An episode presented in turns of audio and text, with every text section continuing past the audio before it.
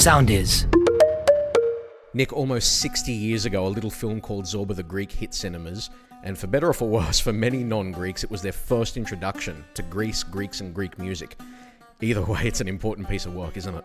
Definitely is, Tom. And look, it's more about the book as well. It's about the people, uh, about the music, and about everything, which we, I'm sure we're going to discuss. Yeah, a, a Michael Cacoyannis film that starred Anthony Quinn, Alan Bates, and Irene Papas, just to name a few. Legends. I'm guessing you would have watched the film as a kid. Uh, what impression did it leave on you initially? The impression it left on me changed over the years. I've seen it a few times now, and I saw it recently. It's more about how others perceive Greeks in this film. The, the more I watch it, the more inspired I get, the more passionate I get. And it's more about the times of people that lived around that era and how they lived and how they perceived life in general, which I'm sure we're going to cover off in quite a lot of detail. Yeah, and you mentioned there the book. I mean, it's much more than just that film. In fact, the original text by legendary Greek author Nikos Kazantzakis, in my opinion, is an absolute masterpiece. Uh, the film simply didn't manage to encapsulate all that messaging, which we'll talk about, but. Sure. The film also spawned arguably an even greater legacy in the form of its music, thanks to the work of the late legend Mikis Theodorakis. I mean, an absolute legend, wasn't he? He is, he is, and like I said, uh, I just can't wait to, for you to introduce our guests so Yeah. we can get into the into the nitty gritty of this. Okay, well, we, we do need some help with this, obviously, and uh, true to form, we've uh, we've managed to enlist the help of some pretty heavy hitters, thankfully. First off, Professor Vrasidas Karalis teaches modern Greek studies at the University of Sydney, where he holds the Sir Nicholas Laurantus Chair in Byzantine and Modern Greek Studies. Zorba is part of what he teaches, and he's given lectures and written essays and books on the topic extensively. He's published on the topics of Byzantine historiography, Greek political life, Greek cinema, European cinema, literary criticism, and contemporary political philosophy. He's the editor of the Modern Greek Studies Journal of Australia and New Zealand, and has also edited volumes on modern European political philosophy, especially on Martin Heidegger. Hannah Arendt and Cornelius Castoriadis. His books include Recollections of Mr. Manoli Laskaris, The Demons of Athens, A History of Greek Cinema, Realism and Post-War Greek Cinema, Reflections on Presence, and the Cinematic Language of Theo Angelopoulos. Professor, welcome to Ouzo Talk. Thank you so much for the invitation to be here with you. We are absolutely very honored to have you here. It's a pleasure, first of all, and then uh, a nice parea feeling, as you understand, to be here and discuss about this um, seminal text and very important cultural, if I may say, context for this book as well, and the movie as well, uh, and the music. Absolutely. And Nick, we have another returning guest, would you believe? We just couldn't do this podcast without the help of Sydney Olympics conductor, composer, and genuine Mikis Theodorakis expert, George Ellis. George, welcome back. Good to be back. It's um, you can't keep me away. Yeah. It's great to have You, you, have back, come Georgie home, boy. effectively. Basically, I, my parents um, owned a house across the road, so yeah, Yeah. Back back home virtually. So just on that, the reason why, I mean, if, if we did George's introduction as well, we'd be here till next week. So No, if, please. if you haven't heard our dedicated podcast with George, now's a good time to go back and hear his full story. So make sure you, you go back and listen to that episode. It is. It's a great story. Well Thank you. worth it. Thank you. Are you And ready to have a drink George. again?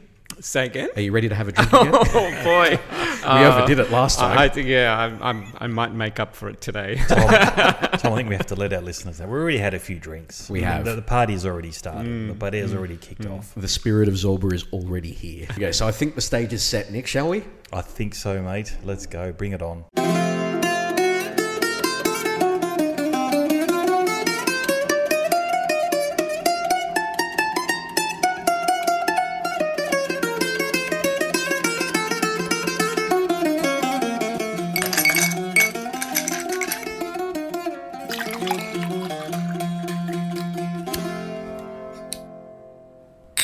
Στην υγεία μας, παιδιά, thank you for being here. Yamas.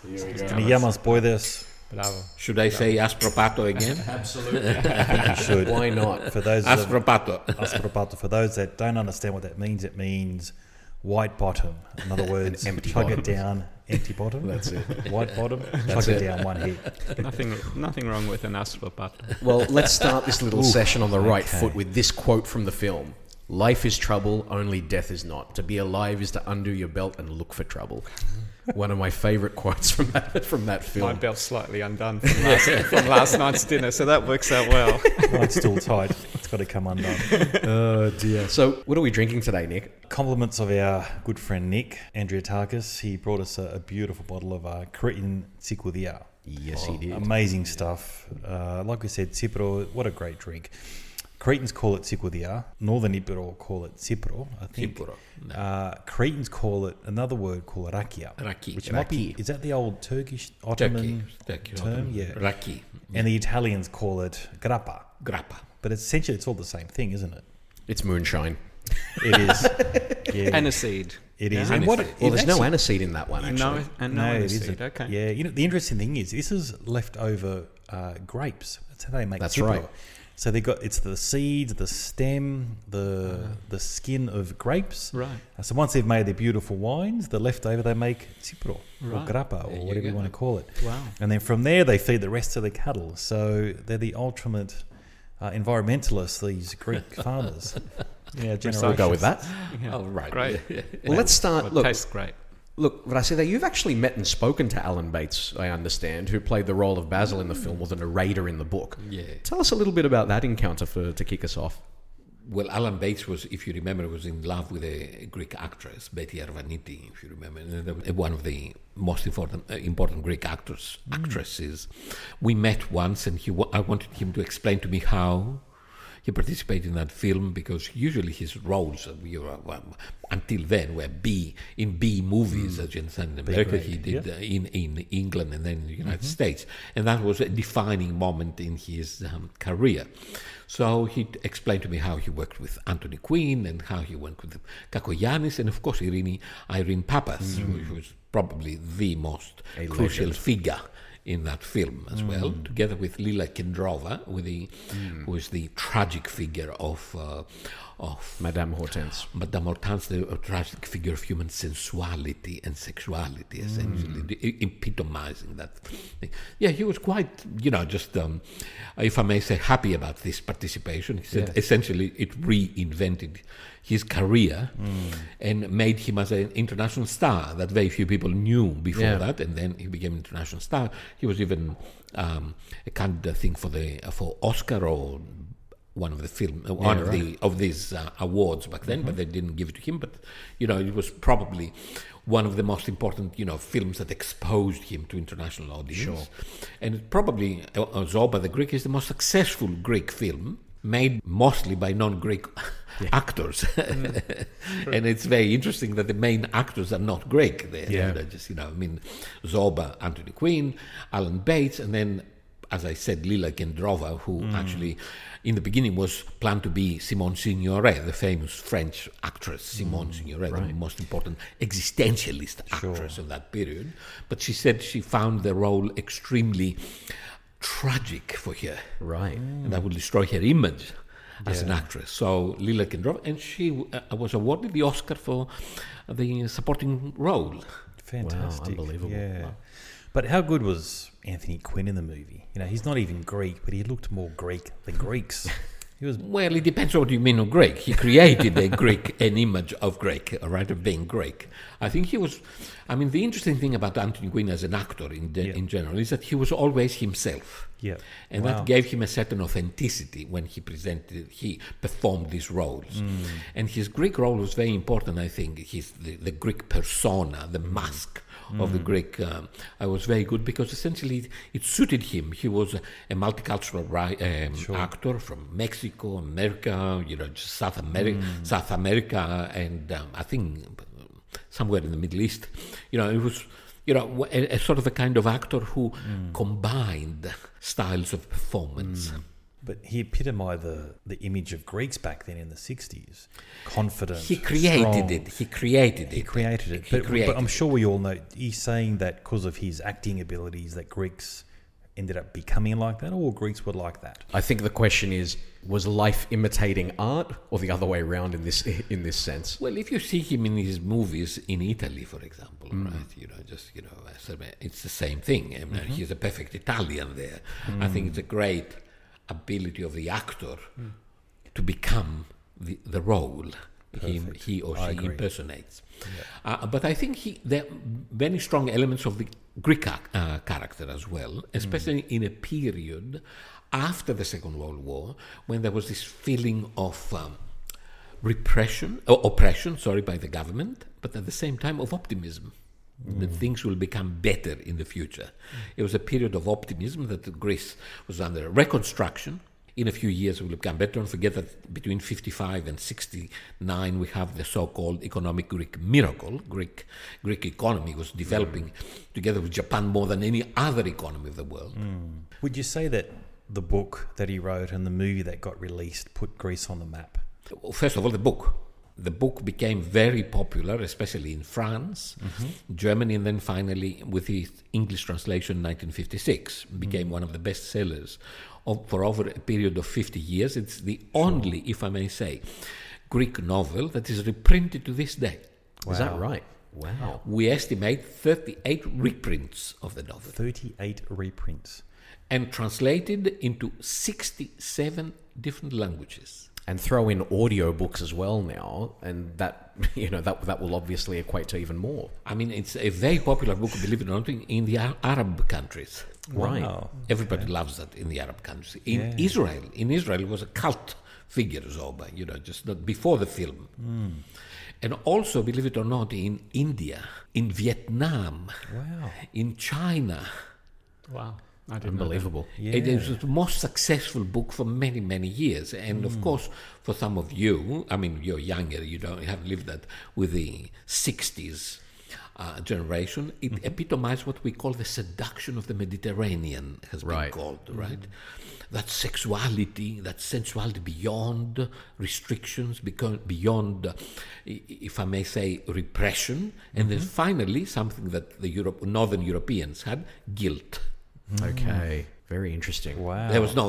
If you see, I mean, the most important aspects of the film is the absence of guilt that we have. Very good point. Wow. Like we said in the introduction, it's, a, it's more than just the book. It's the book, it's the movie, it's the music, it's the dance. I'm sure every Greek known to man has danced the Zorba at It has freaking created a culture, let's say, It has. and with all these elements. Yeah. And if I may say, in this case, Yeah. uh, the most important thing in the film is beyond the story and these kind of things Sure. is the photography Okay. of the most important Greek from England, Walter Lassally. He's English from Germany. Mm-hmm. English, Anglo- Anglo-Irish from Germany, who actually died in Greece. Wow. And so you mean the, the recording of the film? What do you mean by The cinematography, you mean? the cinematography, Okay, like we sure. call it in Greek the photography, the cinematography, that to say the one, the one who was behind the camera. And this, Yep. The director is gives directions how Yeah. to do that, but somebody is behind the camera. Yes. And that was Walter Lassally.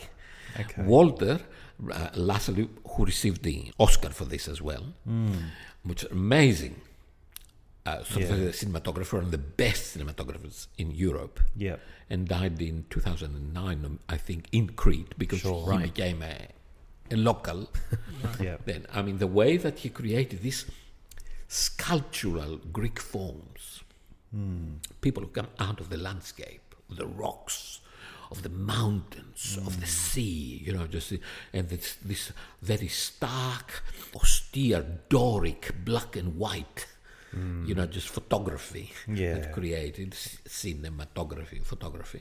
It's probably Wow. one of the best aspects of the film. You can see that the film has, as you said, this Greek element, but has mm-hmm. also archetypal elements in there as well, which Lassally actually brought them Yeah, wow. to the fore and to the consciousness, make them visually, visually obvious. Yeah. It's not something that's often spoken about with that film, is it? Now that you mention it, yeah, it's it, it's fantastic You can visualize it, can't you? yeah, yeah absolutely. And, and the creative, uh, you know, because Greece usually is the blue of the Mediterranean, right? I mean, you you see Santorini, you see Mykonos, and these kind of things. There, you see a black and white Greece, but it's much more, if I may say, Greek than the blue, the blue of the Mediterranean of Santorini and Mykonos. Would it work in color in that context? Well, if you remember, Kakoyanis, the director, had worked with black and white in probably the most important film that he made, Electra, hmm. with the music of Theodorakis, which I think, as you play the uh, guitar, you have to try that music. this is an incredible music that Theodorakis composed for that film. When he tried color, he was not as successful Yep. as in black and white. Because it was a choice at that point. Color film obviously did It did exist. yes. exist. Yeah, and this was 20th Century Fox. It's not like they didn't have the money to do it. And it's No. 1964. Yeah. Not 1930. Yeah. But I think he avoided the artificiality of Panavision and uh, mm-hmm. Technicolor that we had back then. He wanted to maintain that essentially black and white meant what? nostalgia, Yes. Right. Mm. the past. Yep. Right. And actually, see, it's not black and white, and a sepia. In many occasions, a sepia color they are going there. You mm. know, just, Great and he knew very well how to do that.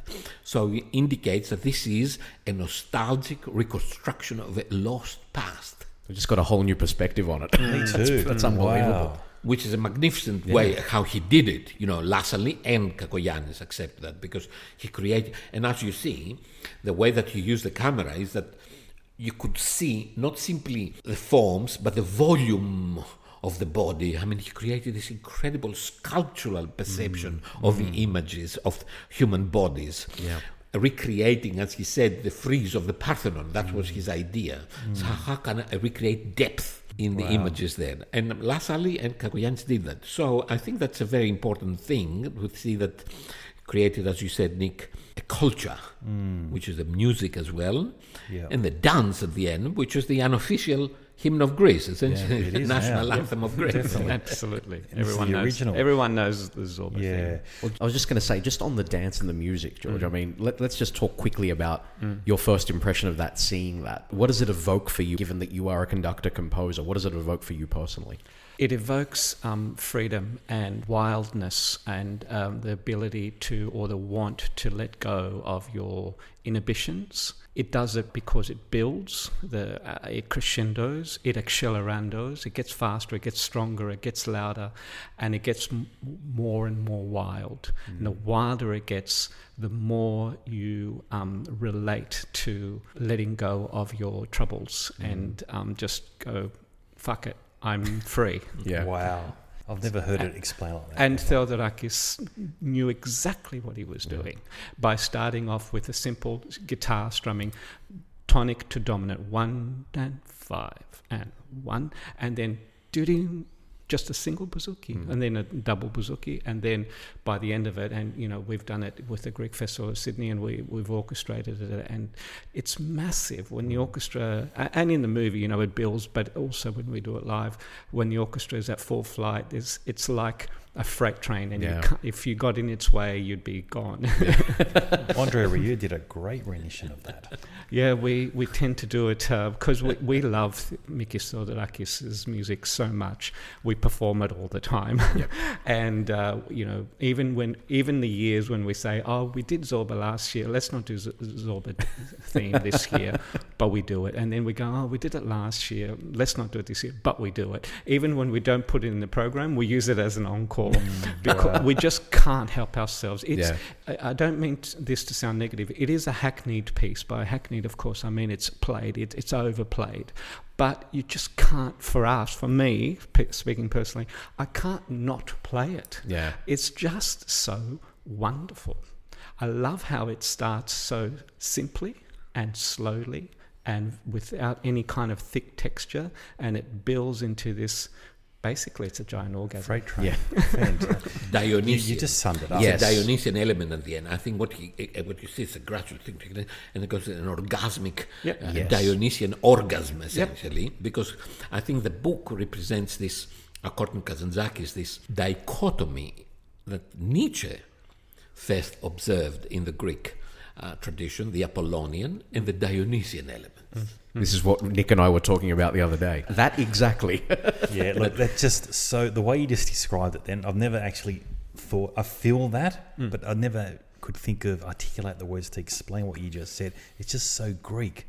How we start very conservative and passive, and then we end up like this Wild orgasmic abandon. freight train, like you just described it. Yeah, that's exactly what and it it, is. it becomes it's a more frenzied afterward, you know, because It's a essentially That's Greek. The, uh, That's the- Greeks. The purpose of dancing is ecstasy. Ecstasy in Greek means besides myself, to be beside myself. Ex istame, eh? Mm, get out of myself.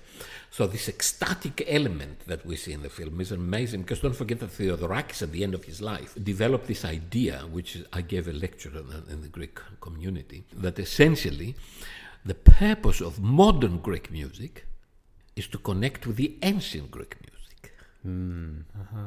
Fantastic. And he actually tried, as he said, with his tragedies and his operas, at the end of his life, to connect with the first Greek songs that we have uh, survived, the Seikilos song and the, some songs from the uh, Euripides' tragedies. And he calls it the Cosmic Symphony. And uh, Theodorakis evolved as well from 1964 later on into a composer of immense understanding. But unfortunately, as I say, people think that Zorba is only a dance, a sort of a music, but it's not. it's something. What do you think? Oh, there's, lot more there's, than that. there's uh, the music to the film in general is amazing. I mean, when um, Anthony Quinn's character of course, uh, says uh, you know that he was married and he had a house and he had children, and he calls it the full catastrophe. the music that follows that is just beautiful, Mm. um, and you know there's sad moments in the movie. I mean, there's there's Yeah. deaths in the movie. There's Mm. a suicide in the movie. Uh, There's and murder. obviously. Yeah, murder. Um, and the death, and the plundering of the of the of the widow of Madame Hortense. Exactly. And the music to that is gorgeous. And there's uh, there's not only bouzouki, there's accordion, there's strings. It's it's uh, Yeah. it's not just Zorba, as we know. It's not just the theme, uh, Zorba's dance. That is what we were talking about before. That's brilliant. But the rest of the movie has. He was a great film scorer. He was a great composer of film.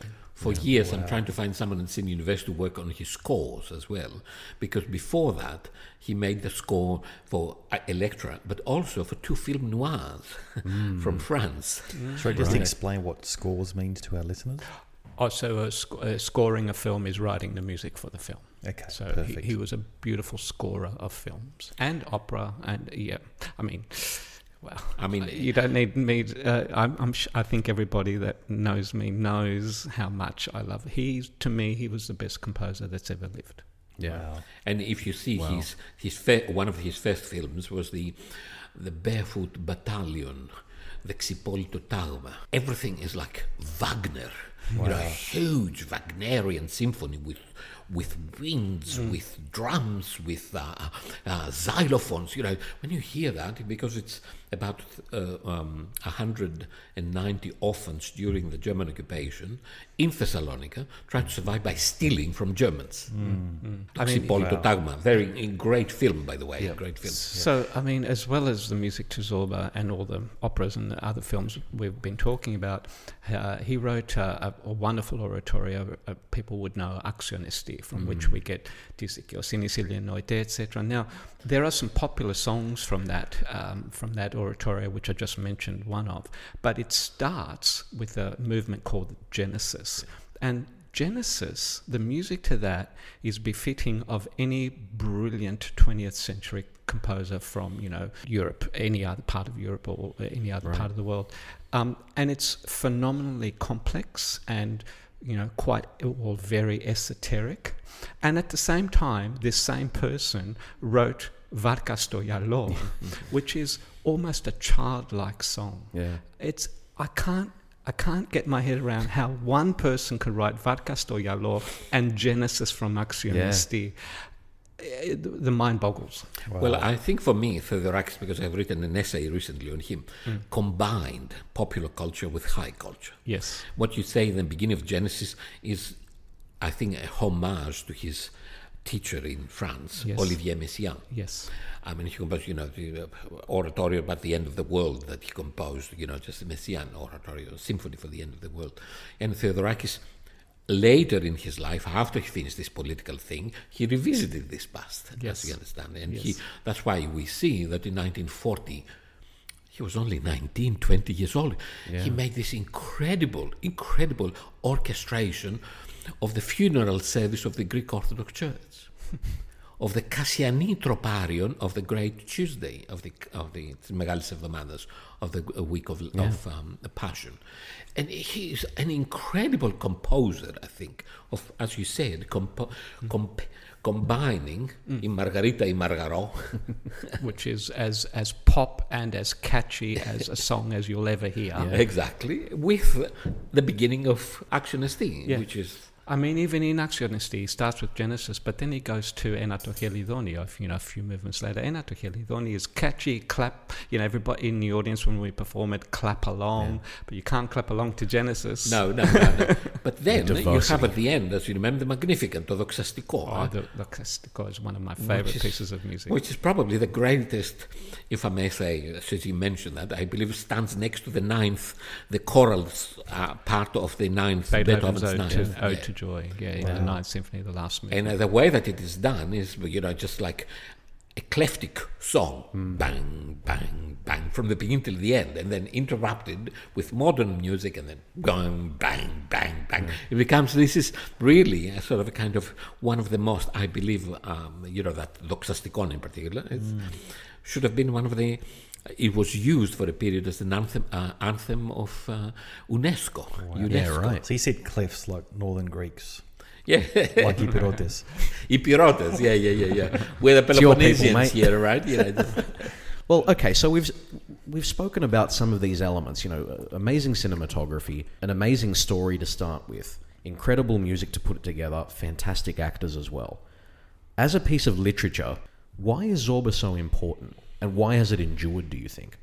First of all, it's very well written. It's the first novel that Kazantzakis wrote as a mature man. He has written some in his early youth, mm-hmm. and his Greek language is not as excessive or exuberant as the other novels he wrote. Right. Then, if you read the book, it's a very experimental book. It sounds, you know, it sounds traditional and this kind, but the book is about a book within a book within a book within a book. Yes. Mm.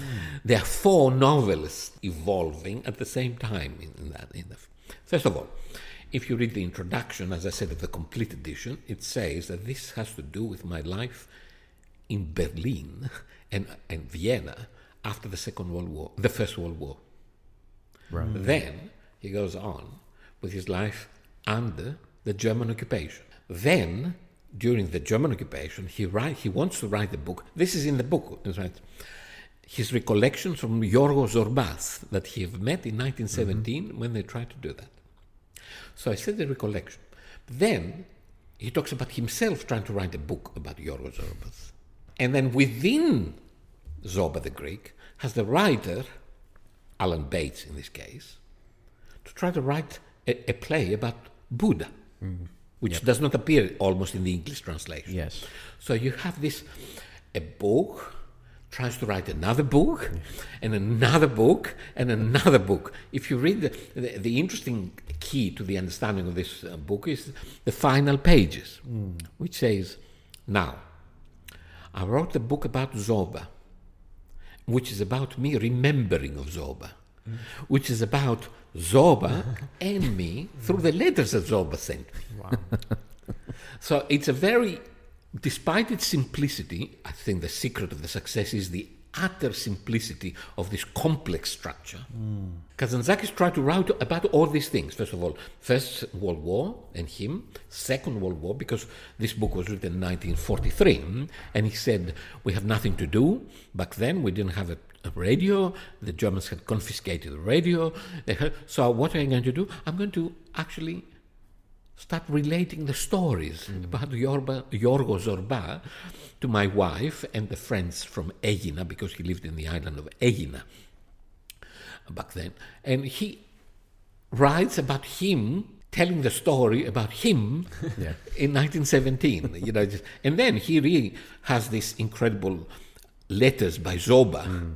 When he went to Yugoslavia back then, and he says, you know, he sends him a letter and says this incredible. I have to say that in Greek because it's amazing.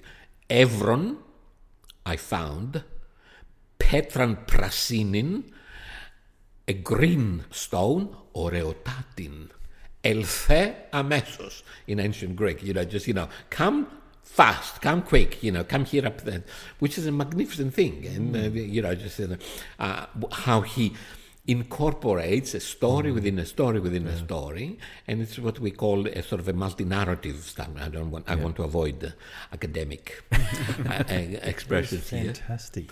And parallel narratives, the one after the other. Sure. Intensely biographical. And then, biographical, the story, if you remember, of his friend who died Yes. in um, Caucasus, in the Caucasus region, which Which he- doesn't feature in the film at all. cut off, and has this incredible, incredible letters that his friend sent him, which I believe in one of the masterpieces of Greek prose, and every prose because it talks about, you know, just you know, uh, they were both in love with the same woman, and they were in um, in Switzerland, and uh, he has all this. You know, just what Freud would have called disturbances of memory. You know, just you know, just you know, which is a magnificent structure of the book, and I mm. think that very few people have noticed because of, as I said, the truncated translation into English. Right. Mm. Mm. the complexities, the multi-layered structure of the book, and most importantly, so the very strong political element there, the very strong sexual element in the book, and the very strong, you know, sorry, narrative element. Greeks, as you said, Nick, before, tell stories. I mean, it's an amazing story, and it's not. Um, in uh, modern Greek literary criticism, we think that the only, only, only character created by modern Greek literature is Zorba. I mean, real character that you can, you know, you have in Australia we have Stan Parker by Patrick White. In America we have this and that and this and English. The only character, literary character produced in Greece is Zorba. Wow, it's crazy. Look, can I just take that right back to the beginning now? I want to know about Nikos Kazantzakis, who wrote the book. What do you know about Nikos and the time he grew up, and what's his experience? Because obviously his experiences come through the in the book. Do you know much about Nikos Kazantzakis? Where he grew up. so we'll start off with that. I think that and that'll give us a nice transition into why he wrote the book and his thought process, and so because he did write the book in his how old was he? Forty eight, you said, and the book got published. 50, 49, 49, yeah, almost 50, yeah, So yeah. he had got a lot of uh, worldly experience by that stage. Well, Kazantzakis, um, um, if I may say, the only Greek writer who never was not afraid to travel. Sure. And he said that the only things that keep me alive is travels and books. Because he had a really hard, fierce father, didn't he? Because his Who, father who is later appears in the movie, in the, the book Kapitan Michalis, of Freedom and Death, as we see later on, which is an amazing book. As you will see, and I think it's because he descri- describes the uh, the struggle of the Cretan people to be liberated from the Turks, as he says, from the eyes of my childhood, where all people are giants. You, because you're, when you are six years old, everyone is a giant, you know, just you know in front of you. And it's just this incredible conflict. So Kazantzakis was born what we know in 1988 in Crete, in the Heraklion of Crete. Himself thought that he was from the uh, a village called Varvari, the barbarians, and he thought it was a great honor for him to be from barbarian, you know, because essentially that means that he was not simply Cretan, but because he thought, you know, he called himself the Cretan Philhellene. Yeah, because he believed that Crete, being between Asia, Africa, and Europe, Was in essentially between. Sorry? connected Was in between. continents. in between Right. creates these three the, the osmosis if i may say the convergence of three three Continents. continents and three cultures at the same time i think uh, you will know here yehudi menuhin loved crete because he went to crete to see how they play the the, the lira eh? Cretan Lyra, Yeah, right. yeah. he, he thought that was a very unique a sort of a form of presentation there, which obviously, if you see, if you go to Crete, you will see the Arabic presence, the Ottoman presence, the Greek presence, Yeah. and even the Slavic presence. So it is a were mix. very hard people back then, weren't they, the Cretans, at that time when he grew up? Because I did read there was a saying where uh, Athenians would eat a boiled egg, the Spartans would eat a boiled egg with a shell on, and the Cretans would eat the boiled egg with a shell on and the plate. Well, Theodorakis, going back to Theodorakis, he's from Crete. Oh, He there was- you he go. was- He was born in Crete. Yeah, he, that's why he wanted to be buried there eh, Yes, in Crete. that's right, Yeah, and yeah, he was. Yeah, He yeah, was. he was buried. So Nikos Kazantzakis ended up meeting a, a, a real person called Yorgos Zorbas. In 1917, for many reasons, people have speculated why, during this, uh, bef- just before the First World War, and before uh, when Venizelos created a, a sort of a kind of a split national division in Greece, as we call it, he went to Mani, not to Crete, for mining in a quarry. You know, just built. You know, to find uh, um, lignitis. What do we call it? Lignite. Lignite, Lignite. lignite It's like mining, brown- which, brown which coal. features in the, in the story. In the book, in the story is relocated in Crete, but in reality, it happened in Mani. ah, Wow. right, okay. Right. Yes, it's a type of brown coal, isn't it? Yeah, yeah. And um, but he failed, of course, and I think and Zorba showed him, you know, buzz off now. You have big, more serious things to do. Think. But did he meet the, the Yorgos Zorbas, the real person? Was he a monk at Mount Athos? I believe that's where they met. Well, what he says is that he tried to become a monk, but he failed. Too much, too much ouzo. Okay. Too much ouzo, exactly. Yeah. Tsipouro. I think we worked out Tsipouro was too first. much sex. Yeah. and then he became uh, sort of involved with the army, you know, just the liberation of Macedonia, and then he became this, and because that, that's why he has this, if I may say, post-national perception. Where all of this, I saw the Greeks committing that, I saw the Turks committing that, I saw the, the Bulgarians committing that, and as he says, bugger them all. You know, just you know, when this is not human, you know, we have to go beyond that, as he Yeah. says. And I, I think that explains explains the '60s, uh, the generation of the '60s appro- appropriation of Zorba. Right. But there was something about Yorgos Zorbas that attracted him to it. And, and therefore he wrote a book. So what was it about Zorba? Was it his Well, freedom? he's a, yeah, something pro- about oh, this. freedom. Then you know, he's as I said, he's a post-national character. Don't we? We're talking about the twenties Sure, and thirties. Eh? We're talking about, but nationalism was And at this its was worst. Nico's experiences with his Yorgo. Yorgo. and then don't forget that Nico after that left and went to Moscow, Berlin, and then to Moscow, and then he went to Siberia. I remember, remember in his letters to Prevelakis, he says, "I I stayed in Siberia for um, three months. I put in my brain, I insert in my brain the one fifth of human knowledge." he was reading constantly. He had uh, nothing else to do in I'm Siberia sure back it's then. true. And then he traveled. I mean, the important thing with Kazantzakis is that he is traveling. He understood that human beings in the future, we have what we call today here a transnational identity. Mm. Not simply a multicultural, eh, transnational. Right. We can experience different cultural identities and still be ourselves. It's like you, for example. You're born in Australia, aren't you? Yeah. So you feel as Greek Australian. So you move between Both cultures. but that culture. You're a transcultural individual, not simply multicultural. Transcultural individual. You move, you exist, and you're yourself. In this case, you know, you don't. You're not.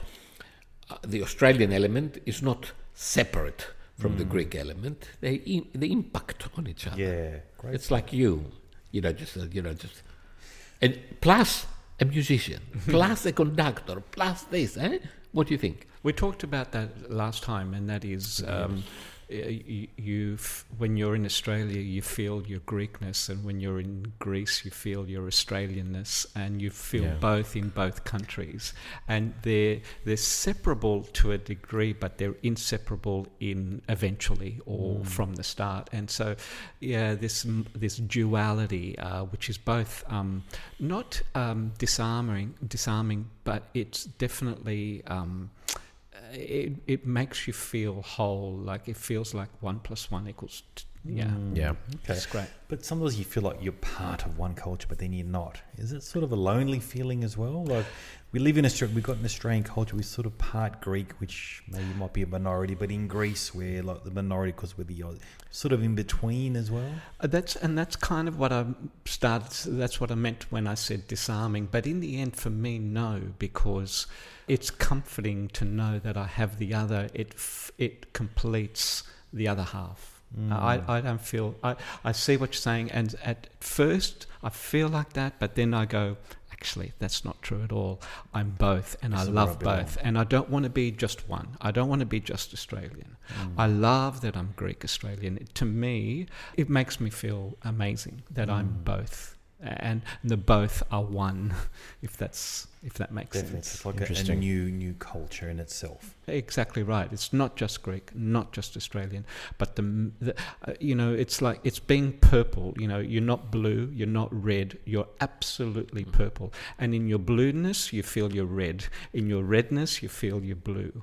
That to me is what it means to be Greek Australian.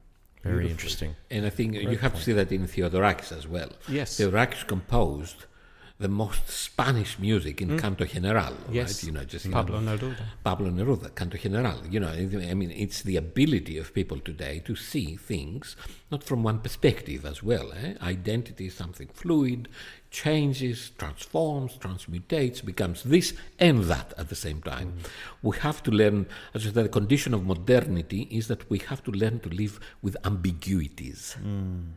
And move between them. Yes. And we are both at the same time, plus something else, which cannot be deducted from your cultural origins as well, because essentially our motherland is our childhood. Sure.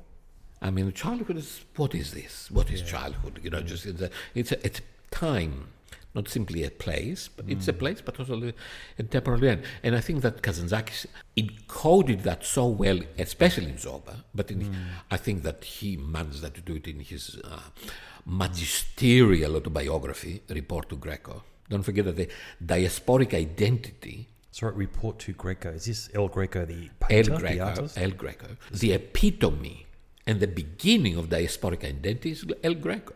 A mm. Cretan becomes the most important Spanish painter. Yes. Mm, wow. And that's why he, he wrote his last book, autobiography, Yeah. because like him, he left Crete, mm-hmm. he became a cosmopolitan. Don't forget that the word, the Greek word cosmopolitan means the whole world is a polis. City. A city. World it's a city. city. Doesn't mean that you don't belong anywhere. I belong to the world because my the world is my city. Mm. And that's why the last book he wrote, I think his masterpiece, Mm-hmm. even if I may say, you know, just it's a blasphemy what I'm going to say, even better than Zorba, Mm. is his autobiography because he essentially dis- sends a letter to El Greco, how I grew up, what happened to my life, how I wrote Zorba, how I wrote this, how I wrote how I Odyssey in, in particular, his great uh, a poem, and how I became what I am today, which is an amazing reflection. If you start reading it, you know, just, I mean, I had a German colleague at the University of Sydney who used to tell me, I've never managed to finish that book because I find it so overwhelming. I was so overwhelmed by the, the imagery, the discussions, the truth of the whole thing that I never managed to finish. it. Wow. Yeah. I did read an article where he did write a letter to El Greco, and in the article it talked about the Ottomans in Turkey, uh, sorry, in Crete, who uh, his father made Nikor go into the main square where there was certain Cretans who were hung, and hung where their tongues were hanging out of their mouth, and he made them. I don't know. I think I read one article said where he made them kiss their feet Feet, yeah, yeah. or acknowledge them for what they, they did for the liberation of Crete. And it really changed his life. He was only a young boy. It's a picture He's of only 11 nine years old. Nine years just- old. Yeah. And he has another story in uh, Report to Greco. Then, when we had the, uh, the revolution in Crete for the liberation of Crete from the Ottomans, the Ottomans come in, you know, the irregulars to massacre the population. And of course, abduct the girls, the women, and um, kill the men. So his father was behind the door, holding the door, and then he had one gun against the head of the child, another one against the head of his daughter. So the moment they come in, I will kill you both. And uh, at the moment that the, uh, the the Ottomans, the irregular Muslims left, so he said, uh, now he went out and, you know, uh, killed one of them. He took the sword, the yatagan, and gave it to him and said, "Take it to sharpen your your pencils." Wow. so you can imagine. I'm talking about nine years old Yeah. child. Eh? You know, So- just what Sure. you're going through. The yeah. whole thing. So this is the person that wrote Zorba the Greek. So it's great context of what was going on in his life and in his mind at that time, what he Unbelievable. experienced. So then he meet this unusual character called Yorgos Zorbas. Yeah. which he lived a, a full life. I understand he died at 75 and he ended up being buried in Skopje, I think we said. I think there's a, there's a monument of him in there. His great grandson was a rock star in modern Greek music as well. But however, this relationship with Yorgos Zorbas ended up in this book. So, how accurate is this book compared to Zorba's life and his relationship? You know, he met with Mickey as well, his uh, the, his um, uh, his son. You know, he did he really? His son. Yeah, wow. yeah, and I think he the only rock opera that Theodorakis composed, Ilios και the Petra, you know, the Sun and the Rock, yeah, the Sun and Rock. Yeah, you know, just he performed it. Yes, you know, because he was a rock star. Mm. A writer must take poetic license to reinvent the past. All right. First mm. of all, we see in the book the relocation of the story from Mani to Crete. It's not intended as a history. It no, no. What, it's a reconstruction of his memories. Sure. Memories, as you understand, is something else from actually writing history. You don't write history, you write something else. And then I believe that many people, there's a, whole, a full, a whole book on this by Yorgos Anapliotis, but the real Zorba, as he says, which I believe it's a bit of a sort of a kind of um, um, how can I say that? They try to bring down this image of Zorba as a quirky character. But he was definitely inspired by Zorba. His philosophy on life, because Nicol grew up with books, reading, in But if you read the book, sorry for interrupting, if you read Sure. the book, you, it's full of references to writers that Zorba would have never known. Okay, sure. Marcus Aurelius, hmm, Wow. the Stoic philosopher, Mallarmé, you know, the famous symbolist from France, Paul Valéry. Uh, he has he makes references to Sophocles. He makes references, let alone to Buddha. You know, half of this is a, a, about Buddha, and of course, you know, the book of all books for the, for uh, Kazantzakis, Divine Comedy by Dante. He says, I mean, if you, he starts one of the books, or in the uh, chapters of the book, says that I must read some verses from Dante's Divine Comedy so that I can have some rhythm in my daily life. That's how the book starts. Yeah, in yeah, the cafe in Barea. Yeah, but so this is what happened. The book is a very complex document dedicated to the memory of Zorba, not to the history of Zorba, because history, yeah, it's uh, it's a, it's a completely. He's not a historian. He doesn't want to write an accurate transcription of what. Just his Zorba- relationships, his thought process, and his and what he, conversation. as you said, what he actually ignited him to think about life. Imagine was how gonna say, inspiring yeah. that individual must have been. Exactly. That's what it was. It was an inspiration to say, "Wow, um, how how would life be if there was somebody that did this?" Yeah. Um, and that's that's that's what he wrote. But the movie, more so than the book, is sim- is simpler. It's just about that, um, more so than the book, which is, as Rasi as I said, is mu- much more convoluted and a book Yeah. within a book within a book. The movie's fairly easy to follow. Yeah. Yeah. When I was younger, since you said that, you know, just when I was younger, I wrote a scathing critique of the of the Movie. of the movie. Yeah, yeah, yeah. Because But it it's wasn't, disconnected. wasn't as deep. it's And, uh, disconnected. You don't understand how the one goes to the other. It's episodes. He took episodes from the book. And Yeah. And, it, and it's always the case. It's never the same. So when you read the book and you watch the movie, you're always disappointed with the movie. but because if you watch the film without reading the book, it's self-sufficient. yes, it is. Yeah. Yeah, Absolutely. I, I, I you don't know it what you're missing out the on. the disappointing part for me because obviously I saw the film first Same. and then read the book. Everyone has the gateway, which is usually the film. I found it disappointing to see that there was so much richness lost in the, the film depiction. There are characters, there are key characters that are missing from that from that film, like Uncle Anagnosti, for example, who I just felt as though he was the Yoda of that of that story. You know, this old wise man who who is imparting his you know, to some degree, village, but still quite worldly knowledge to Village these to these.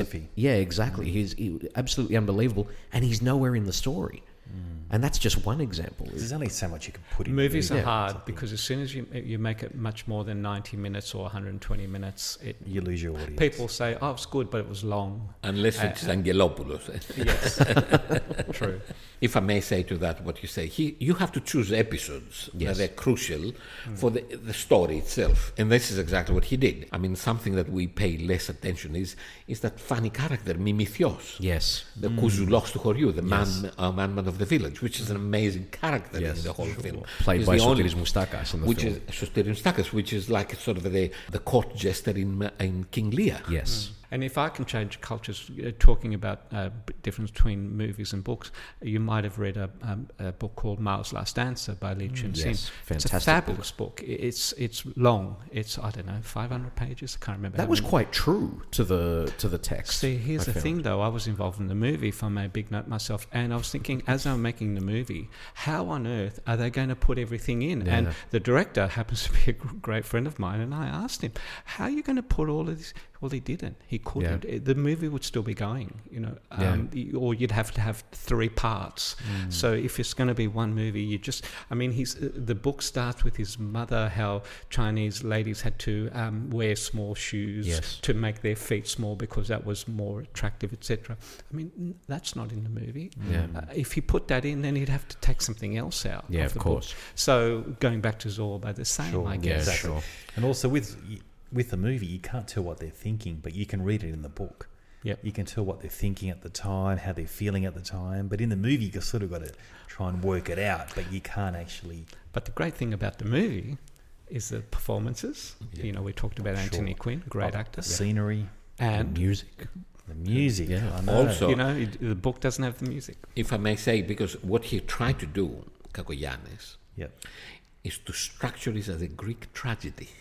And the music at the end is the catharsis. Yes. The cathartic dance that brings everything out, that gives a closure to everything.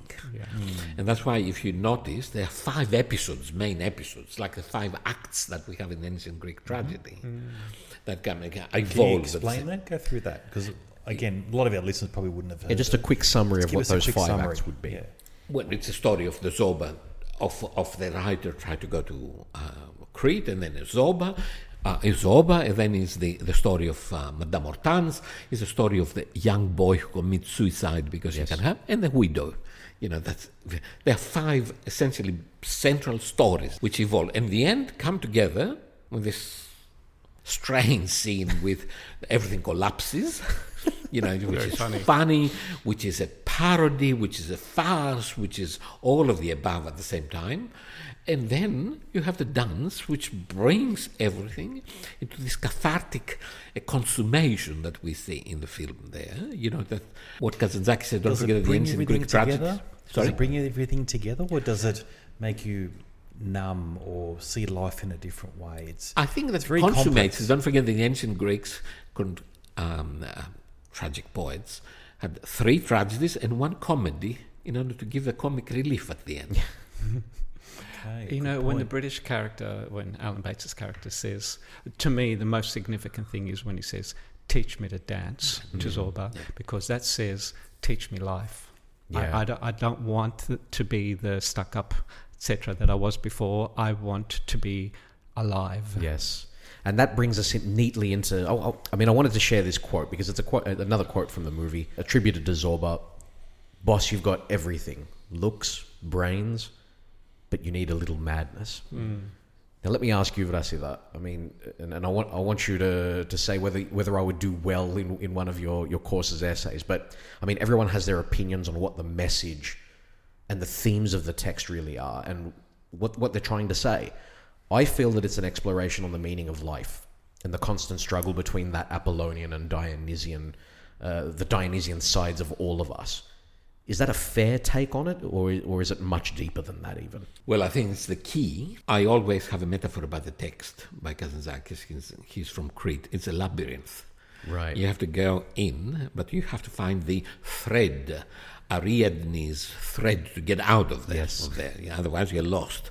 You know, the, it's. I think the that's why it's uh, Kazantzakis is the most successful modern Greek writer. We have a discussion at the moment in Greece why people do not Greek, read Greek literature, modern Greek Yeah. literature, and the answer is because they read Kazantzakis. Hmm. I mean, and international readers, you know. I mean, you know, just- but why? Because, as you said, Kazantzakis was able to address issues that were not only Greek but universal. And one of the most important thing of Greek music, of Greek tragedy, of Greek writing is its universality. If it's not universal, it's provincial. And And the Kazakhs they avoided provincialism and created this incredible, especially as I said in the book, but in the film as well, because that's what the music actually did. The music is appropriate. I've heard this music used being used in, in Japan, used in China, used everywhere because it becomes a sort of a kind of a state of mind. Hmm. A statement of euphoria, and don't forget that after the, uh, our culture is full of if I may use a, a German term, Weltschmerz, you know, melancholic, you know, we have this cosmic, you know, sadness and sorrow that permeates. This is the ultimate antidote, don't you think? Yes, yeah, absolutely. Wow, I couldn't put it Yeah, that, that way though. That's unbelievable. At the moment, you mentioned, Nick, before the uh, Rie. Did you see how the, everybody gets up and starts Yeah. dancing? And they're you know? alive again. You're right. It's unbelievable what that music does to people. Yeah. Yeah, because it's it starts, as you said, slowly, so crap, builds up, builds up, and suddenly, this is the impact of music, and you know better than uh, than me about this. You know, just the, the impact of music is that it essentially energizes your full brain and makes you wow. Now let's let's whap, and your body follows. And I've seen that Ryu as well in. Um, in London, what's the name of the the Carnegie Hall in London? You know, just Covent Garden. Covent Garden. Covent sorry, Garden. Covent Garden. Yeah, yeah, Have you seen that? Yeah, It's, yeah, it's- yeah, yeah. it's the Anglos who never get up to dance, you know, just except they hear, you know, Kylie Minogue, uh, you know, just well, neighbours just close, so that's topical. Yeah. Um, one other thing about the music, if I may, because you know I've Yes, done it many times, Go for it. Um, is that especially when it gets to the fast part, every phrase is played twice. Every phrase is repeated. Hmm. You get a statement, that statement happens again. You get another statement, it the statement happens again. Everyone is repeated, and that gives a real sense of satisfaction. When you hear something once and you like it, you want to hear it a second time. Right. Theodorakis knew this. I mean, he was a f- he was a master philosopher.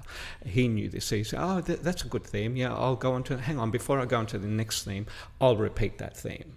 And that happens all the way through to the end, and that's why it's so satisfying. What a great point. It's Unbelievable. fantastic. What do you reckon, Nick? Oh my god! Whole new, whole new perspective blowing. on this, isn't it? Look, as you know, Tom, I'm very structured. Yep. You know, I'm very left side of the brain. You're, you know, you're very artistic. We've talked about Kazantzakis. We- We're starting to talk about the book, the themes of the book. Eventually, I want to talk about the music and the dance and all that sort of stuff. But look, back to the book. What What are your main themes? We'll, we'll get to the music in a sec. Just what's your view on life? And and who's right? Because they've both got two different points of view in the book. I mean, uh, different but complementary. The one complements the other. I mean, you cannot be happy without having known unhappiness. Great point. You cannot be free without having known unfreedom, the lack of freedom. I think the book is about freedom, and that was the main theme of Kazantzakis' work from the beginning to the end. How people become free from convention, from inhibitions, from pressure, from culture, from society, from ideology, from religion, from everything.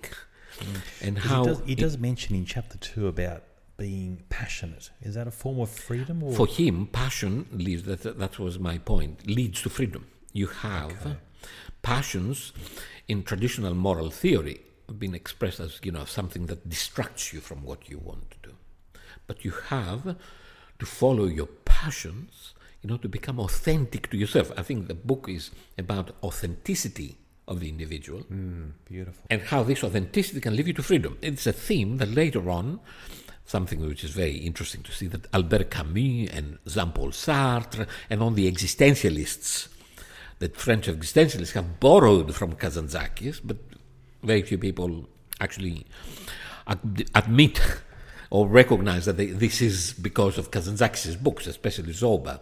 And Zorba created a whole uh, style of writing about these kind of things. How do I become free? How do I free myself from inhib- inhibitions and the fears and the panics that my society has instilled in me? And I have internalized them, and they are part of myself.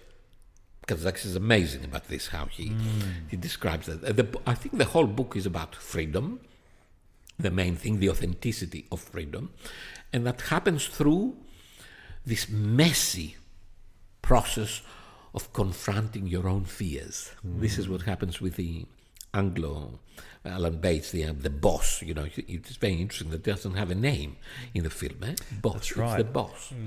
It's the boss. I mean, uh, this As becomes a side note, is that Nico Kazantzakis, the boss? Or is it yeah, the boss. character? He's Kazantzakis is the boss in He's the, the book. boss, yeah. But the boss means, as you understand, an impersonal entity. Hmm. Doesn't have, a, you know. But in the end, he becomes himself by taking off his Jacket? jacket, and starts dancing. Mm. So it's the passion that takes over the rational Yeah. part of himself, the idea that I'm controlled by my the if I may use Freudian terms, by the superego of my society. And then suddenly, it's me, a person I love. That's why he says, "You're Let me tell you something, Zorba. You are one of the very few people that I loved in my life. You're the only person that truly loved in my life. And then, as you see, Kazantzakis' most rare word is the word love, agape. Hmm. He uses this, you know, just in the most critical and crucial moments of the book. Actually, twice he uses it in the book. Is that right? Only twice. Twice. Wow. The word agape, it's Yeah, agapo, eh? yeah, you know, yeah. just yeah, because agape for him is an amazing feeling of surrender, of Sweet. opening up. Wow, when you use that word. Wow. Yeah. open it. That's why he says at the end, and I think that Cacoyannis kept that one. Let me tell you something, Zorba. Remember in the dance? Yes. You're the only man that I ever loved in my life, which means, I mean, today the word love is a, a pop song by Shakira and, uh, and what's the name of the other one? Oh. Beyonce, you know, just, you know, but in, in, in this context means total and absolute, you know, if I may say, demolition of the defenses that you have about yourself, in yourself, in front of the mystery of another individual. And that happens during the dance. And I think the dance Sure. helps. Don't you think that the music helps this denudation of the individual who become naked suddenly? Uh, absolutely, that's exactly what it's about. It's about wild abandon, feeling um, that um, you're not grounded. You want to walk on air. Yeah. Beautiful. Unbelievable. Look, I've moved into the 21st century. I actually didn't read the book. I listened to the book. I did the Oh. audio process. My first audio book, actually, thanks to you, Tom. No worries. You recommended that to me. Is that an, an audiobook? There Yeah, is, It yeah. is. Yeah, I bought it on uh, Amazon or one of them, and my morning walks. I've been listening to Yep. it. It's Very nice. fantastic. Great. Yeah, I can't sit on a on a bed and read. My back gets plays up and so. But anyway, the It's, it's, it's one of those things as a kid you love being read to, and as an adult now with these audiobooks, You're right. you're getting that experience again. I, I've, it's never- I'm fantastic. sh- I've heard people love it. I haven't tried it yet. I'm sure I'll get hooked It's on brilliant. it if I do. Because you can do two things at once. I walk in the morning and I get exercise, and I ride my bike at lunchtime, and I listen to it. It's Yeah. fantastic. This is how, uh, for the first time in I, my life, I understood Ulysses by James Joyce by listening to the book. Ah, there you go. Because it's an oral text. Yeah, right. But in these books, I must have a pen and pencil and can underline. oh yeah. my God! Yes. is it? It's funny you say that because as I was walking, I would stop and get onto my iPhone and type into my notes, which brings me to my next quote. In chapter three, there was something really fascinating, and I really wanted to ask you about this, where uh, the old grandpa, 90 year old, planting an almond tree. And he said, uh, My son, I carry on as if I shall never die. And Zorba responded, I carry on as if I was going to die in the next minute. Who's right in that scenario? Is it the same thing? That really made me think about that for the next 20 minutes. I had to pause That's it. probably the point. It That is. is to say, I think How do you live life? How do you live? By being responsible every moment of your life. This is what he's trying to say. But do I live for this is my my last minute on minute, earth? yeah. What do would I you do? out and party and do what would you do if you and- knew that this is the last minute of your life? What do you mean do before that? Kazantzakis says that you have to act responsibly always, as if your life, the next moment will be your last, or as if the next moment will be your first as well. Hmm. So do I look forward to That's the next good. morning or do I just this is my last night on earth? This is your last night on earth. You have to think about seriously about this. I mean, mm-hmm. what we, would I do if I knew that my life? Don't forget that one of the greatest moments I was talking about that yesterday with a friend of mine, moments of Greek tragedy, mm-hmm. is that Prometheus, who is up in the Caucasus, you know, punished by the gods, says, What's the first benefit that he gave to human beings? And he said, The first thing I had to do, not to give them fire, as usually the stories, I made them forget the day they're going to die. and how did you do that? He says, by putting in their mind the hollow hope that they will live forever. So Kazantzakis continues this incredible uh, discussion that essentially we must act every day, every moment, as if it's our last moment, and there will be no tomorrow. Mm. And as I've been our first moment, because you reinvent yourself as yeah. well. Mm. Is this a unique concept? I can't think of other texts that talk you know that uh, that are similar in that in that respect. Have other cultures or other writers, other than philosophers, written about something like this? Well, I think that there are some, probably in Christianity, in Buddhism, and Stoicism in particular. because Kazantzakis was a great Stoic philosopher. Mm. I mean, Stoicism is the philosophy of the 20th, post war 20th century and 21st century. And actually, I believe that as we go on, we will discover how important Stoicism was. Especially, I strongly recommend this book by the emperor Marcus Aurelius, mm. called uh, uh, to myself. He's confession. in my audiobooks too, by the way. He's, you have to read it. To. Right? And actually, Kazantzakis says has this incredible line from the from and Marcus Aurelius wrote it in Greek, as you remember. It's in a great text written in Greek, and he has this incredible line. And he plays the character in Gladiator. Gladiator. I didn't want to mention that, but I just it's one of my favourite films. Yeah. Oh my God! Go Russell uh, Crowe. but, but Kazantzakis uses from that book the famous line. It says, "What is giving you happiness in life?" It says, "Lying on the beach at night and look at the stars as if you are." revolving with them. Mm, wow. wow. what a wow. comment. What an amazing line, as yeah. you understand. Uh, so we used to do that at camping. We sit at the campfire down the south coast, no music, no nothing, just look up at the skies. And now and then we'd see a shooting star, but just That's we could see the stars revolving. It's, it's a, it's a wonderful thing in life to do to look up at the stars in, when it's especially when you're not near the city yeah. it's just one of the most joyous experiences I've ever felt well, it reminds me of the, um, Theodorakis' last uh, symphonies as well which is one of the symphonies of the stars and these kind of things and it's amazing as in to see how I mean this if I may say, Greek spirits communicate mm-hmm. yeah. with each other. And, and I think it's, if we try to find something unique in the Hellenic tradition, sure. the Hellenism, is this precisely this idea eh, that there's no harmony with you. You are tuning yourself to the cosmic harmony. That's very profound. Fantastic. Now, look, uh, I want to look at a couple of scenes from the film. There are two scenes that I sort of struggle to reconcile, and they surround the deaths of Madame Hortense and the widow the actions, behaviors, and demeanor of the village surrounding the deaths of those two women are difficult to comprehend uh, for, for, me personally and for, and for many. The way everyone begins ransacking Hortense's home before she's even taken her final breath, and the honor killing style execution of the widow was that written to be taken on face value? Was that the reality of living in a Cretan village at that time, or is there something deeper going on in these actions? The film is set in the beginning of the 20th century, right? 1917, and these kind of things, and the book as well. Kazantzakis wanted to I- avoid idealization and romanticization of the past. Hmm. These things were happening, especially, let's go to Madame Hortense, especially people who were not Orthodox, baptized Orthodox. Right they were not allowed to be buried, first of all. They had to be buried outside the cemeteries of the baptized Orthodox people in the area. So it was a very cruel sort of a life and cruel death that these people had to face who lived in Greece. The same happened in other countries as well mm. for Orthodox people in Italy. So by cruel, it's the after death. After death, because they didn't have any rights. They sure. didn't have any.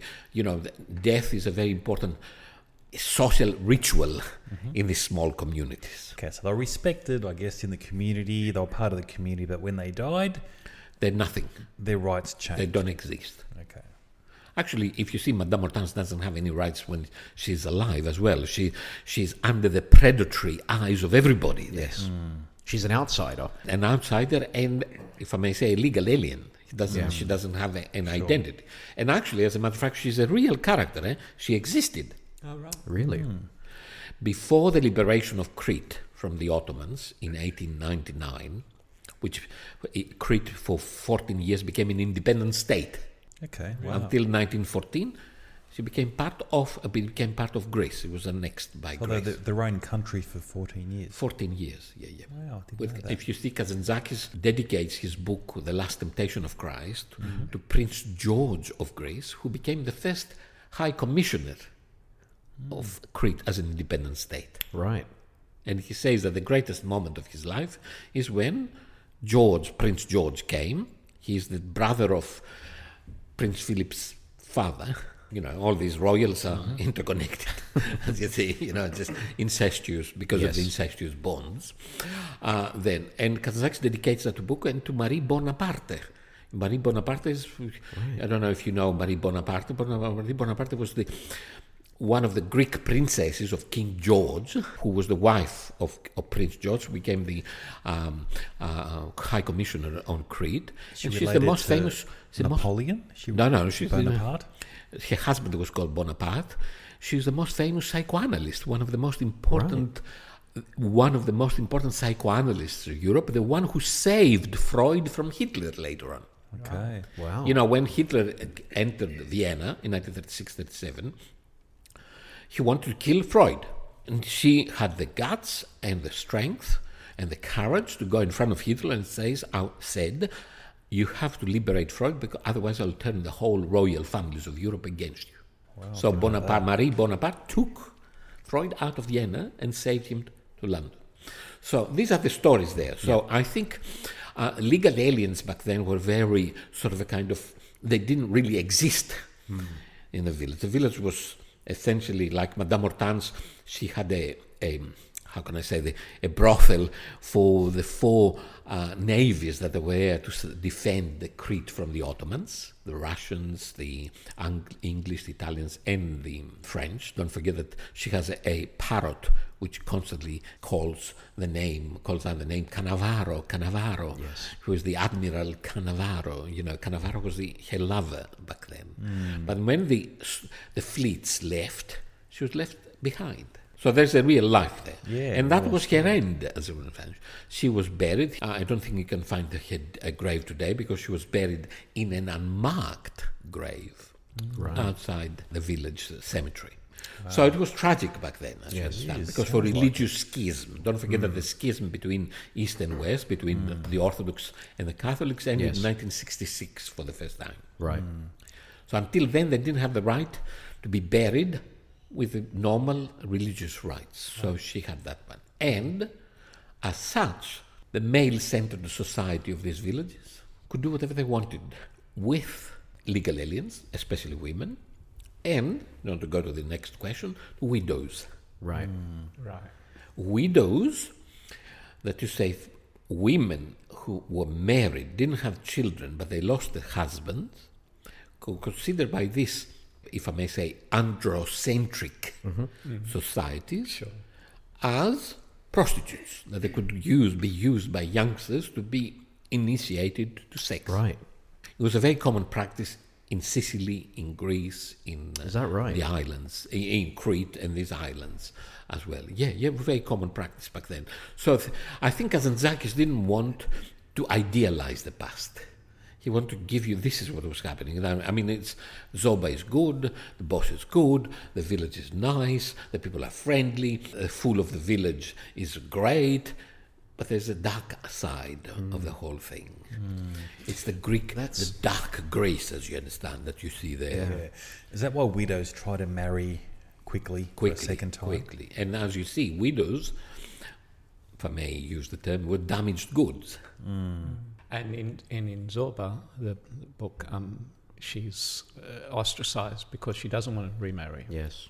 And, and you see in the movie, the most subtle, gentle, and intimate scene, the most intimate scene, is when the boss gives you an umbrella. Yeah. It's an amazing. scene. I think the most. I mean, for those who look at the film, you know, from this artistic point of view, mm. that's the most beautiful scene. that very you touching. Yeah.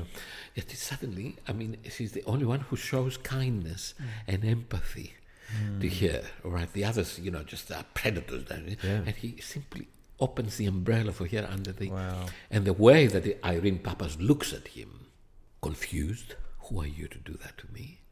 And with gratitude at the same time. Beautiful. Yeah, it's a, it's Wow. a lovely duality. The dual- It's an incredible scene, that one. So that was the scene when she lost her goat and it went into the Yeah, cafe. yeah, yeah, and- yeah, yeah. And then he goes, she goes out. She open, He opens the umbrella for her. That's why Zorba says Yeah. all these men who are most masculine, more masculine, alpha males than him, cannot have this woman. Only you can have it because you showed her empathy. Wow. Because all the men in the cafe did want her. Yeah, yeah, yeah. And one in particular wanted to marry her. yeah. Wow. And she was beautiful. Oh, she was amazing. I'm my not saying God, beautiful. She was, I mean, that uh, uh, representation of Irene Papas, of that mm. widow, is mm. the ultimate, you know, Greek, a Greek statue, Yeah, essentially. Greek goddess. And, Yeah. the, and the women hated her in the village. The men all wanted her. And the widow is always a story, if you read the other stories by Kazantzakis, like Christ Crucified, it's always the Mary Magdalene of the village. Yeah. Great right, analogy. Right. Okay. Yeah. Uh, all- yeah, and uh, that's why when in uh, Christ the Crucified, if you remember the story of Kazakh, I think his his best novel as a novel, this uh, Zorba the Greek, as he calls it, this is a Platonic dialogue. That's what Kazantzakis thought about this. Was the depiction of the widow and her ultimate demise portrayed to some extent as a justification? Is there an understanding that what happened to her was unjust, given that the male members of the of the village were egging the young boy who wanted her on? Well, the, um, the, all- the answer is given by the village fool. Murderers, dolofoni, fognades, he says, murderers, murderers, murderers, you know. Because as you understand, behind all this beautiful facade, there was a dark aspect, as um, also as depicted by Kazantzakis, the dark aspect of masculinity, violence, uh, you know, predatory uh, behavior, and then finally, as you see, the death. And uh, Kazantzakis in in the book has an amazing chapter afterwards, which is not included in the, in the novel in the in the film. How the same people who killed her go to her grave and put flowers on the grave. yeah. Mm, that's an interesting um, contradiction. hypocritical there, isn't it? Oh, critical! Yeah, uh, the Cretans didn't li- didn't like that at all. Actually, I have to tell you that the film is not very popular on Crete.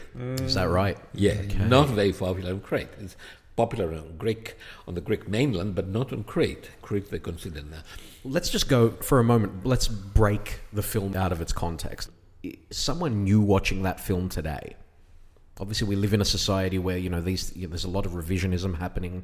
Does a scene like that stand up today? Could it survive today? Well, you are the young person, you know. just- for me, anything goes, as Yeah. I understand, as long as it's well and aesthetically presented. So, yeah, what do you think? I think the theme uh, rings true today. The Yeah. theme is human emotions are human emotions. We don't feel, I don't think human emotions differently now than we did in the 17th century. Not that I lived then, but you, Yeah. know, you know what I mean. I can only relate to composers, but you know, Mozart and Beethoven and, and Stravinsky, I'm sure felt the same things that we feel. If this repressed uh, British writer is feeling repressed, that's not unique to 1917 or when, Yeah. when was it set? Yeah, yeah, 1917. 15, 17. That, that, that's true now. Uh, a, a person who wants to liberate themselves and be free and wild abandon is not unique to any sp- specific era. Yeah. The reason I asked the question is because we live in a world now where there was a movement recently in the US where they were trying to ban teaching the Odyssey and Right. the Iliad Oh, I see what you're on the saying. on the Yeah, yeah, grounds yeah. of you know violence and looking at it through that sort of prism. Yeah, well, I think that these are very superficial readings of the text. Yes. And superficial readings because essentially, if I may say, the widow in the film is not simply the widow of the book, it's not simply a widow. As writers, we have our desires within ourselves. Kazantzakis always con- had to confront his own femininity. This character is also a projection of his feminine urges, as you understand, which he had to kill because he wanted to be a man. So it's an inner conflict in Kazantzakis. All these female characters that he has in his films, you know, uh, in his novels, are about him as a woman, try to confront his own duality, as you said. Wow. Okay. You can see that. I didn't expect this to go there. Yeah, yeah, yeah. It's I mean, very pretty- Pretty, very profound, isn't it? If you read his book, Freedom or Death, or Kapitan Michalis, he has this incredible exp- uh, scene, all right?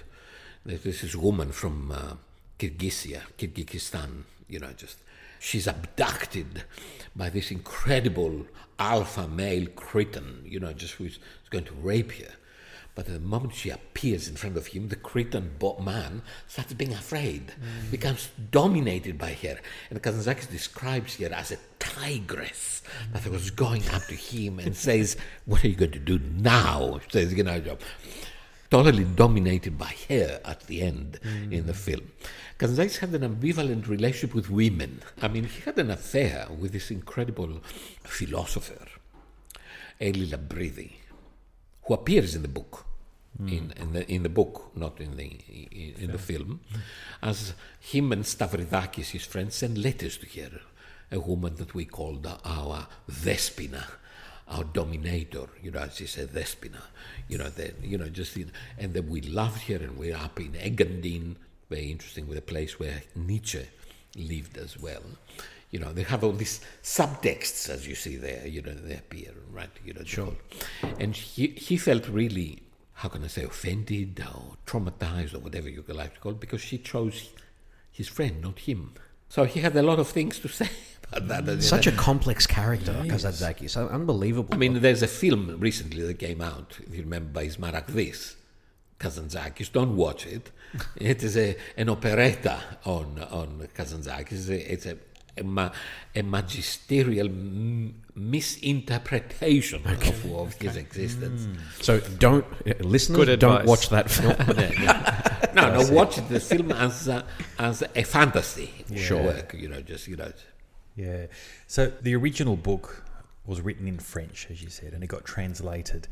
However, the translation didn't translate the whole of the book. And there's lots of bits of the original.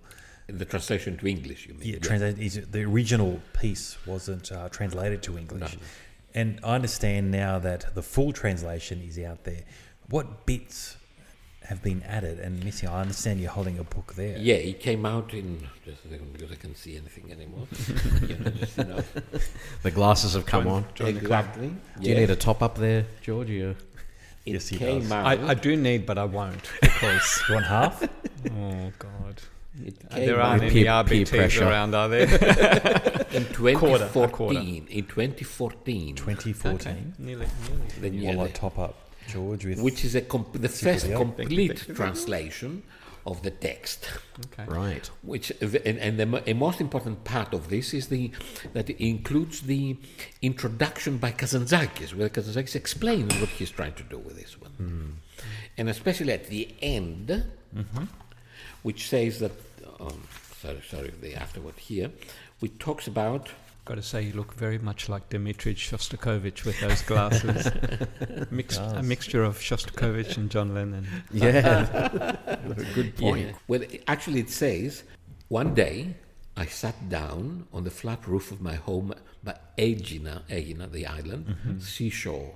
It was midday, lots of sunshine, and across the way I viewed the charmingly naked loins of Salamis, mm. the island.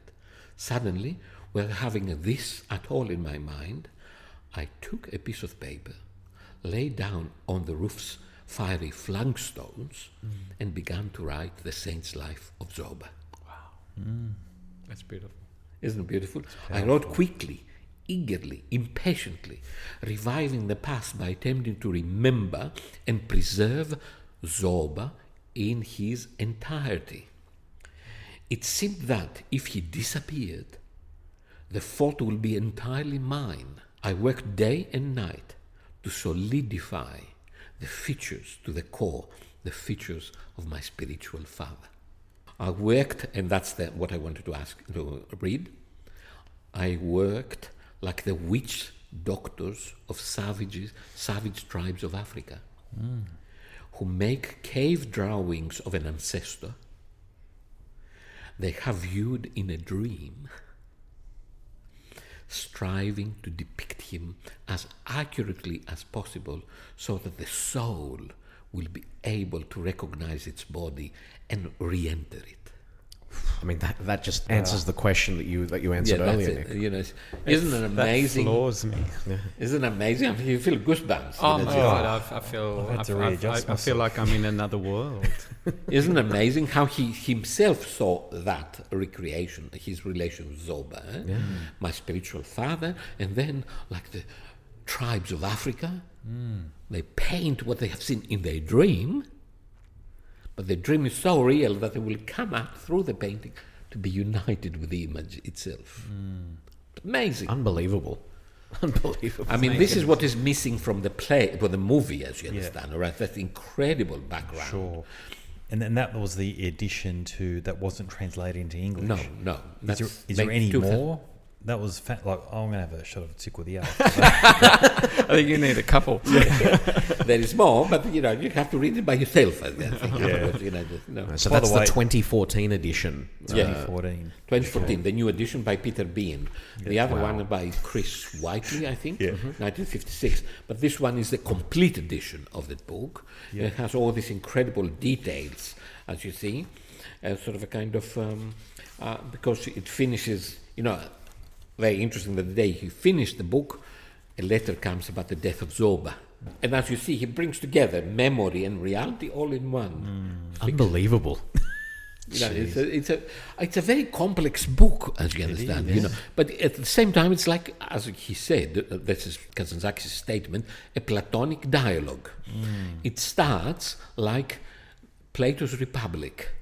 If you have read Plato's Republic, it starts with a famous line: "Yesterday went down to Piraeus, where I met this, and this, and this." And this is how it starts. Yeah. Yesterday, I went down to Piraeus to take the boat for, and then I met this, this, and this, and this. And Wow. It's a, it's an incredible Platonic dialogue, like Plato and uh, a student trying to find what is truth, what is beauty, what is reality, what is self.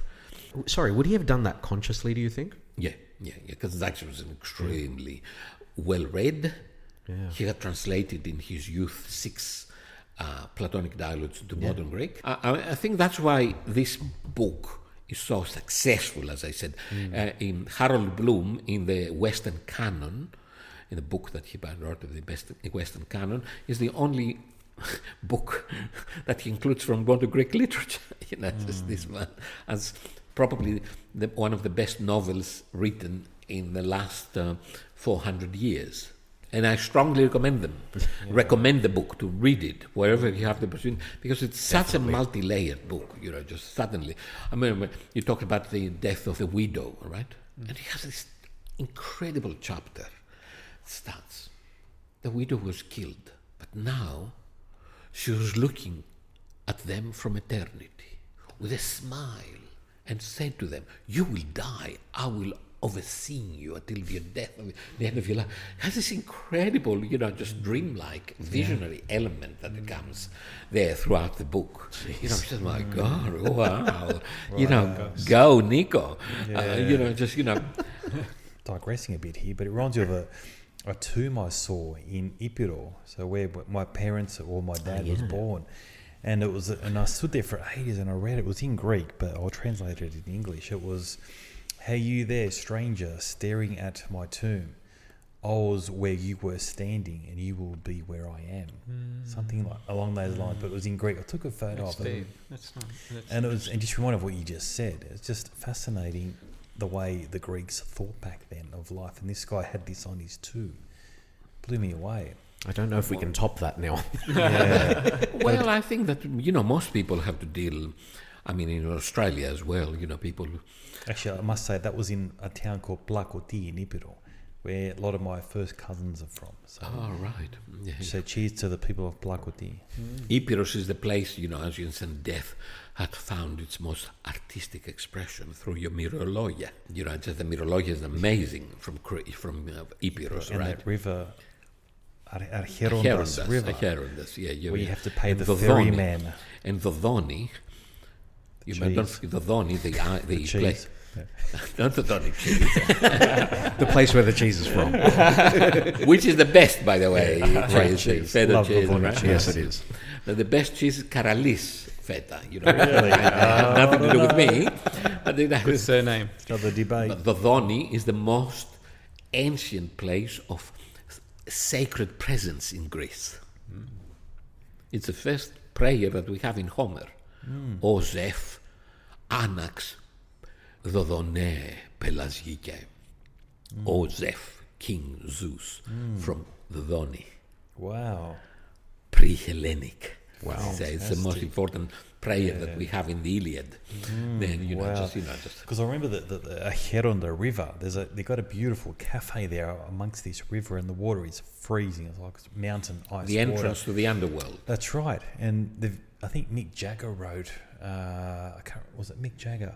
You have to pay the ferryman. Who pays the ferryman? That's right. Yeah, yeah. It was uh, come from that, and my father's auntie that passed away when they buried her, they actually put coins on her eyes. Yeah, Michael Oldfield. And that's not, what- not Mike Jagger, Michael Oldfield. Michael Oldfield, is that what Tubular was? bells, yeah.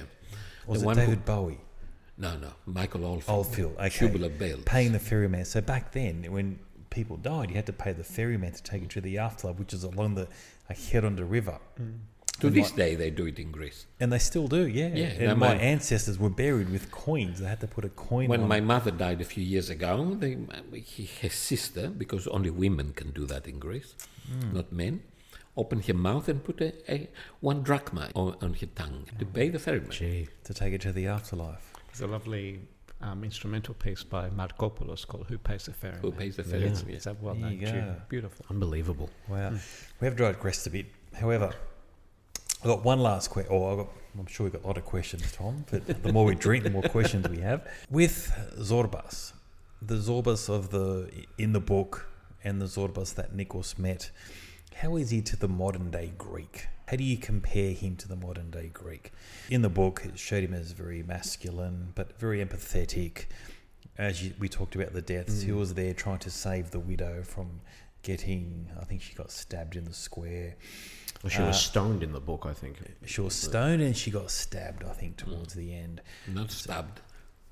Oh, she They got, split the Had throat. a, a throat slit. The, the, the boy, the boy's father, who is su- the boy who suicided, he, his father Mavrandoni. slit her, slit her throat. yeah. yeah. So how is that character compared to the modern Greek today in 2022? Well, you were visiting Greece. You know, I'm not. what do you think, George, about this? You know, just, you know. Well, I, I think the question really is, and um, I had a question along similar lines: is, Do you think Zorba still is the standard of how Greeks or Greece is seen around the world, and why is that good or a problem? I mean, I remember probably about ten or twelve years ago, Peter Economides, the the brand marketing specialist, gave a talk called "Rebranding Greece" and spoke about how at the time Zorba was a problem. You know, in the context of the of the economic crisis, and you know, because he was the Onisus, basically. Does that hold up today? Is Zorba a problem, or is he a necessary element of our identity? It's part of our identity, I think. Don't forget that the Greeks have a very pessimistic element as well, melancholic element in their character. We must not forget that the Greeks are not the simply exuberant people dancing in the streets, but they have a completely sort of a kind, a, a, a complete other side of this, themselves, which is melancholy. Don't forget that melancholy is a Greek word, uh, right? You know, and they're very, very something extremely, extremely sad. The Greeks uh, have a word for this, all right? I think it's called harmolipi, joy and sorrow at the same time. I harmolipi. All Greek music is about harmolipi, right? Right. Both sorrow and joy at the same time. Mm-hmm. And I think that Zorba is the element of that element, the hara, of the harmo, harmosinos, as we say in Greek, mm-hmm. Who actually points to Lippi as well, to sadness and sorrow as well, because in reality he's a very sorrowful character in reality, uh, right? It's a very romantic character if you think. Uh, so, everything. somebody who, eh? He's everything. He's empathetic. Yeah. He's romantic. He's a lover. He's He's mad. crude. He's crude. He goes to the sp- to, to the brothel and uh, spends the money with this uh, prostitute, the young prostitute. Uh, the money and the that, um, thing, that yeah. Alan Bates' character gave him. Yeah, exactly. he's crude. He's all of the above. Well, Kazantzakis didn't try to create a pure type, as you understand. Don't forget, you obviously, as I see coming, being born in an Anglo-Saxon world, you try to find Calvinist Puritanism everywhere. You know, just you know, human beings exist either good or bad, and they're good and bad, and the one fights against the other. In reality, goodness and badness exist within us, all right? You know, the human soul is the human psyche, if I use a Greek word, And that acceptance, the acceptance of that is a very ancient Greek trait, isn't it? I mean, from Homer. Yeah. From Homer. I mean, the, great, the greatest psychologist of Greek psych, of the Greek psychologist, the first writer, Homer. Hmm. Homer gave you Achilles. Achilles is the main character of the Greeks to this day. Hmm. Achilles is arrogant, defiant, hmm. and the, and a souk at the same time. You know, just you know, he's fighting, and then at the moment he sees that there's a danger, he disappears. He he feels insulted. Uh, he feels shamed, ashamed, and this kind of things. But at the same time, he's brave and courageous, and he will get tenacious, and this kind of thing. But it's, it's both of that. I mean, we have to accept that this idea that comes from, if I may say, Western Europe, that we are purely this or purely that, and you are purely good. John Wayne is always good, right? And the enemies are always bad, as you say. You know, it just doesn't apply to this kind of characters. They are mm-hmm. both at the same time, mm-hmm. and at the same time, they're the inner demons and angels that fighting with them within them. Mm-hmm. it's that yin and yang. That's the yin and The, the duality. the Apollonian The duality that you talk about, the, the Apollonian Dionysian, but also the ancient Greeks. Don't forget that have this idea, right? It, that you have to achieve apathia, passionless, that, but th- through your passions. Because Zakis believes that you must become apathia, you know, apathies, Apathetic. apa- but through your passions. You have to essentially exhaust your passions in order to achieve that thing. That's unbelievable. We're running out of Tsikoudia. That's unbelievable. Yeah, yeah. I mean, that, that, that in itself is unbelievable, that last statement there. You're summing it up. So I guess uh, before we move on to music, from reading the book, listening to the book, and listening to what uh, Nikos Kazantzakis said about Zorbas and so. what is the meaning of life for a man? For a human, you mean? I guess Yeah, for a human, yeah. yeah. for a human, I guess, or women and men might have different views of this. I think as Zach would have said, is freedom. So freedom, Freedom. But then, what is freedom? exactly. Freedom is, according to Kazantzakis, and I totally espouse actually, I, I always aspire to write like this in Greek, you know, just in the, what the ancient Greeks actually believed that is harmony, balancing of this and that. You cannot be purely good, you cannot be, purely bad, you have to balance the one against the other. The Greeks have an amazing word of that, on this, isoropia. eh? Yes. Isoropia. Equal tendencies. Isoropos. So you must have bad balance. with the good. With the good. I mean, what is bad is another story. What is bad in Greek is excess. Όλα με μέτρο. Yeah, it's not evil, the evil element that the West usually recognizes as bad. For the Greeks, the element of good, of bad, of kakon, of the kakon, is excessive, something that's excessive. You have too much of something. Of two something. It's not good. something. Don't forget that the, uh, even the, the Christian word hamartia for You sin, better stop the Tsikwadia, Tom. the, the Greek word for hamartia, which usually translate the Christian concept of hamartia, Sure. which translated into English as sin, means failure. Right. It doesn't mean seed. Sin is a, a Latin term which means um, um, crime. That when you fail, you know, to do something, you're a criminal. For the Greeks, a good person can also be hamartolos, a sinner, Yes. because of the excessiveness of something that you will do. Wow. That's So fa- so relating you're that saying, to- oh, sorry, go, George. So relating that to, to music, harmony, um, basically is chords. You're a guitarist, Tom. You play you play chords on the guitar.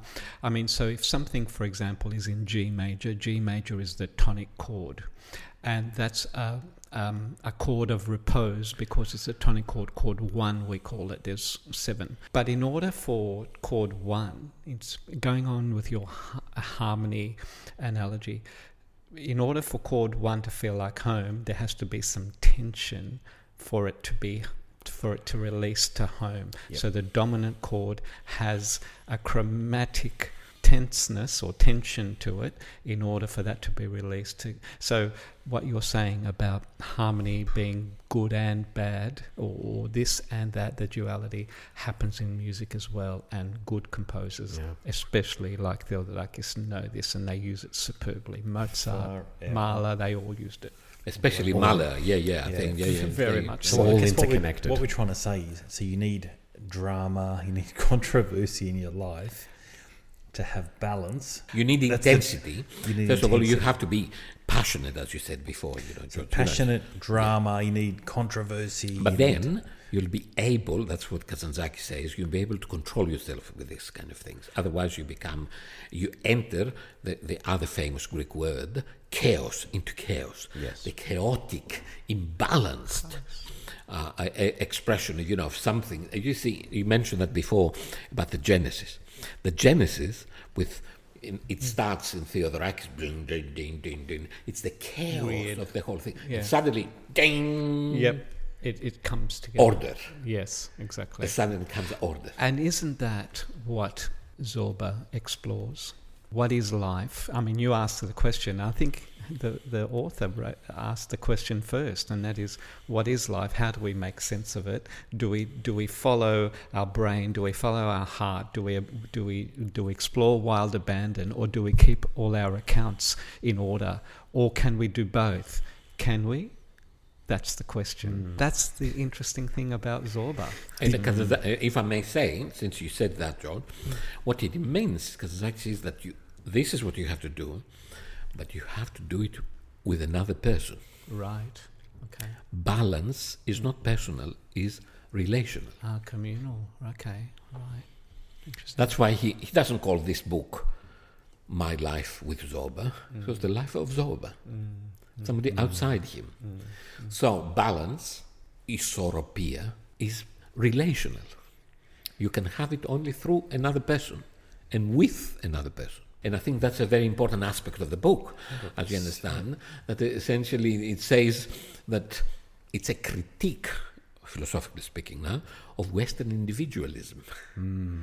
Something that has not been stressed appropriately, I think. They think that's a glorification of individualism, but in reality, the book is the completely the opposite. Yeah, right. Hmm. You have to be an in, you can be an individual only through a relationship with another individual, whom he here calls my spiritual father, as you understand, or pneumatikos mu, as he say. You know, actually, he doesn't use pneumatikos in the original. He uses gerondas, my elder, Right. Hmm. which is a tradition goes back to Plato and then to Christianity or Gerodasm. If you go to monasteries, the older monks are not called. They're called the Gerodes. Yes. Hmm. So that's that's exactly it. I mean, for him, individuality is relational.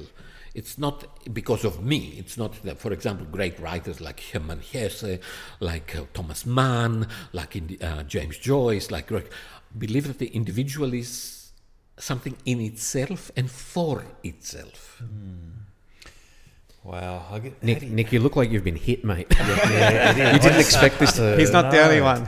I, lo- I love philosophy, as you know, Tommy. I love talking about this stuff. But really, that's just how do you sum that up? I guess Well, you can't. I mean, that, this is what we were. this is Music, what we were talking music about. will solve the. the Well, the, we're- we're gonna get to music. It The is, riddle. it is a very good way to go into the music because so much of the emotion that comes out of the film, as you as we spoke about earlier, comes from the music. Hmm. From what you know about Mikis Theodorakis' involvement in the film, do you know anything about the brief that he was given by Michael Cacoyannis when it comes to, to developing it, or was he given virtually a free hand to, to write anything? He was given a free hand. Wow. and uh, he just see Mikis Theodorakis was uh, was an amazing was was very different in that unlike uh, you know his good friends and colleagues that I know of and please correct me if I'm Sorry, wrong George, about we've got to cut you off there. You actually met him, so yeah you're talking from first-hand experience by meeting Mikis Theodorakis. Yes, yes, I, I did. I did get a chance to meet him, which was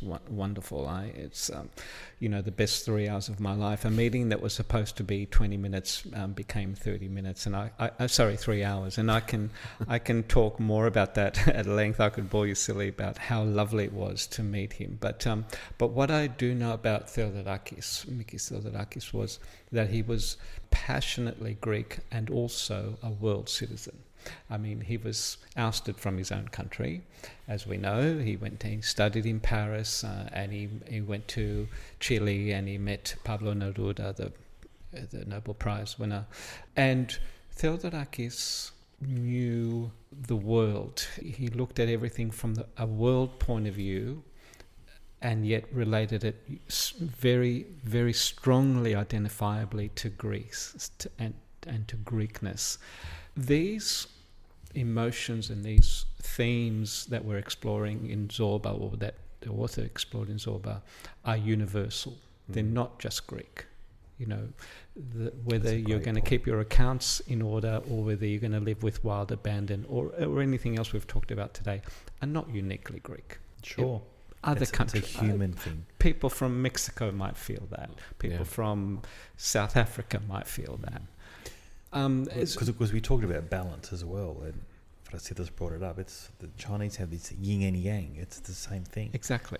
A lot of so, cultures have that. So when he sits down to write music to this film, yes, Greek, yes, but also world point of view, and what is it that I'm going to uh, do for this music? How do I make it um, so relatable to the movie, the music mm. that is, that it can be understood by everybody? Now, here in Australia, um, non-Greek Australians don't grow up with bouzouki. Yep. And yet, if when they hear a piece of music like Zorba, the, the th- main theme, Zorba's dance, love it. People love it. Mm. Cat Stevens wrote a song called "Ruby My Love," which is in the yes. in the time signature of seven eight. So it's a Kalamatianos.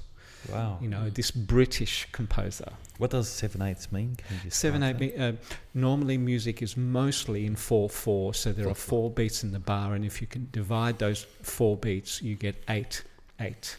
You take one of those half beats away, you get seven eight. So instead of da da da da da da da da, you get da da da da da da da da da da da da da da, and that's a Kalamatianos. And Ruby, Ruby, my love, is in seven eight.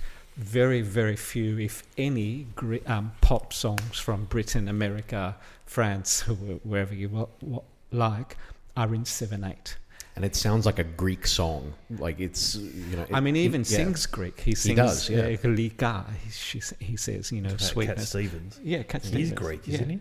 Yeah.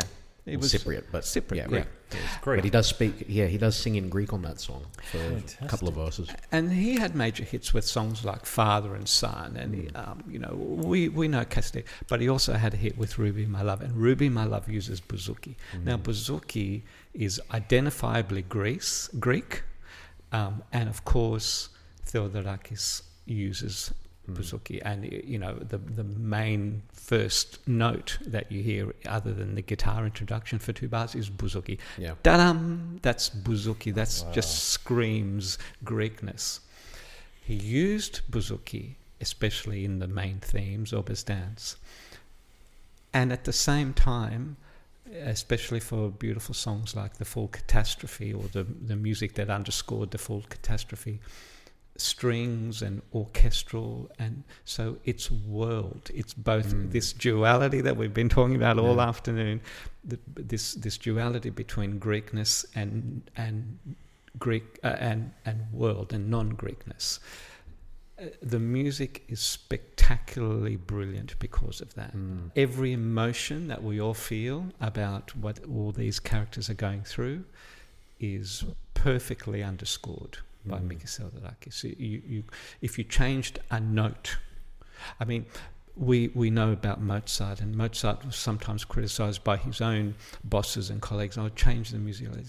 He knew exactly what he was doing. He said, I'm not changing one single note. Mm. With Mikis Theodorakis, not that he ever said this, if you change a single bar of the main theme that we know, it would it would wreck it. Actually, that's a great point because when you hear people playing it live and they shorten it, mm. It's or they truncated good. in some way, It's not. it's, not the same. It's not as good. yeah, you're right. Absolutely. And there are many versions. I mean, it was a major hit in 1964 when Mm. it came out. People covered it from all over the world. It was never right. It was never as good. Mm. No cover of Zorba's dance, the main, Yeah. the, the Zorba's theme, is as good as what's in the movie. Yeah. And many people have done it bef- before. I've seen versions by like Jose Feliciano, for example. It's transcended all these cultures and all these musicians. Mm. But you're right, nobody's been able to get it, you know, quite like that original version. Yeah, that, that original version is the best. When we do it um, for our concerts, we, we keep it the same structure. We, we do add orchestral instruments, and that's the f- wonderful thing about it. You know, a bassoon, for example, was not invented in Greece. Um, a French horn, obviously, was not invented in Greece. However, we add these French horns and bassoons and violins and double basses and trombones, and it's a magic combination, but we don't change the form. Mm. But it's interesting that this duality that we've been talking about Greek instruments, bouzouki, and non Greek instruments, bassoon, French horn, trombone, cello, mix beautifully together. This is Very true. That's why you know the problem with André Rieu. He mentioned that is takes from three minutes and makes it to seven minutes, and it becomes really. It's like he took the Carmina Burana, the first um, movement of Carmina Burana, from two and fif- two minutes and fifteen seconds up to eight minutes. Yeah, Yeah. yeah. So it loses something. You know, Yeah. you add something which does not exist in the movie, in the, in the music itself. You mentioned just before the bouzouki. It's important to remember that for many people in the Western world, that moment of hearing that instrument for the first time, that was very likely the first time they'd ever heard that instrument before. And it's come to Yes. it's come to define for many what Greek music is. Is, is that justified, do you think? Is it a good representation? I think it's justified. I spent in 2004. I spent about three months in Greece, and I heard bouzouki. I heard bouzouki day in day out, and I loved it. Um, and I came back to Australia, and I love living here. I love Australia. I love rock music. I love classical music. You know, symphonic orchestral music. But I, it was really, really jarring to me and, um, and I, st- I, I remember it so palpably. I, it was really jarring to me. Not that I mean, I always loved, and I still do. And during, you know, when I was living in Greece, I always loved Beatles and Mozart and all that uh, outside of Greece. But I got so used to hearing the beautiful bouzouki sound that when I came to Australia, oh my God, did I miss it? Yeah. And I'm going, what's this shit distorted guitar sound? Why are they using that? I got over it eventually, but um, the sound of the bouzouki, there's something. It's it's clean. It's um, it evokes emotion. There's something about it that I, I, I can't really put my finger on it. And when you're used to it, used to it, used to it, and then you don't have it all of a sudden, it's like what? You notice it. oh my god, do you Yeah. notice it? It's funny because I was watching a documentary not long ago about the bouzouki, where they interviewed a number of uh, a number of players, and that whole thing where sound is visualized in colors. and- Synesthesia. Yeah. Yes. Yes, So yes. basically, what he said is, you know, you know, the bouzouki is important because if you were, if you were going to characterize the color, the color would be gold. Right. Yes. You know what I mean? And Yeah. that to me has come to characterize personally how I felt about that instrument after Yeah. hearing that. Yeah. I can't not see that anymore. Yeah. It's certainly shiny. Mm. Gold or silver, I don't know, but it's certainly shiny. Mm. And relating this to Zorba, Zorba was a lover of life. Um, and when you're in love with life, things shine. You know, mm. we love it. We love an ocean view because it's not only because of the color blue, but it's how it shines. Yeah. And the Buzuki shines. Yes. Also, can I add something to mm, what you said course. about Miyazuki? 19, 64 buzuki was still not accepted in Greece. It was banned. That's, that's a good point. You couldn't hear that from the radio, right? Mm. You couldn't hear that from the official sort of kind of channels of the of the state. Hatzidakis first, and then Theodorakis made it artistic. Mm-hmm created art through the buzuki. Yeah. Because buzuki until then was uh, associated with the underworld of drugs, hashes, and brothels that we had uh, in my city of Piraeus. you know, and I grew up next to a, a famous rebeti called Yenitsaris. And Yenitsaris, who actually told me what we're doing, th- what we're going through, you know, it's because he was a an addict, and he was playing only to get money for for drugs, you know, this kind of thing. Hmm. With Theodorakis and Hatzidakis, that came out of that. It's a very good point. Yeah, right. And some the music of Zorba made bouzouki mainstream in Greece as Yes. well. Yes. Yes, Wow. that's, Wow. that's an extremely important point. Made mainstream and actually made it an artistic sort of a thing that today we cannot understand Greek music without that, Yeah. you understand. Until then, it was something in between. Now it's for the, you know, for the hoi polloi, mm. for the proletarians, from this kind of And suddenly, Theodorakis makes high art with that. And, And- to, uh, ma- to this, as a historian of Greek cinema, I must say that happens through the cinema first. Yes. And in a piece like Axion Esti, which we talked about the esotericness of um, of uh, the Genesis, which is first movement, which is purely orchestral, no buzuki, no bouzouki. But then we kick into Anatochelidoni and Tizikosini Ilionoide and um, Tisarapi Semata, which is which has it's popular buzuki um, music, uh, and so the, the duality of the buzuki with um, symphonic orchestral instruments, that word duality again. And the Agapi Semata, that dialogue between the bouzouki and the French horn is amazing. Oh my We God. could do a whole podcast Yeah. on just that. how, did Maybe you, we should. Wow. how did he do that? You know, it becomes really sort of a kind of. But the, he made it acceptable as a, a, a classical instrument Yes. as well, all right, in Greek. Because in, until then, it was the bouzouki had three th- uh, three chords, as Yes. you understand, and then the Chiotis added the fourth one Correct. and became much more sort of a rich the sound and this. But Theodorakis took that thing and made it, uh, as he said, I converged, I fused Vamvakaris, Tsitsanis with classical music. yes. And suddenly you have this incredible uh, sort of a kind of sound, which is the sound of modern Greece, as you. Because, uh, I mean, the final question is, do we belong to the east or the west? What is this character? Is this... Uh, That's a Good question. question. You know, I've been thinking about that because last time I spoke with you two lovely gentlemen, I referred to, you asked me about Greekness and Australianness. I referred to the Australianness as the Western part, and I used Greek as the non Western part. Hmm. And I was thinking about that afterwards. I'm thinking, hang on, in answer to your question, or, you know, talking to your question, was I right in saying Greek is not part of the West? Is Greek part of the West, or is it hmm. not part of the West? As the cradle of Western civilization. There you it's go. always an Is interesting it question. still west? Yes. Well, I think that we are Mediterranean hmm.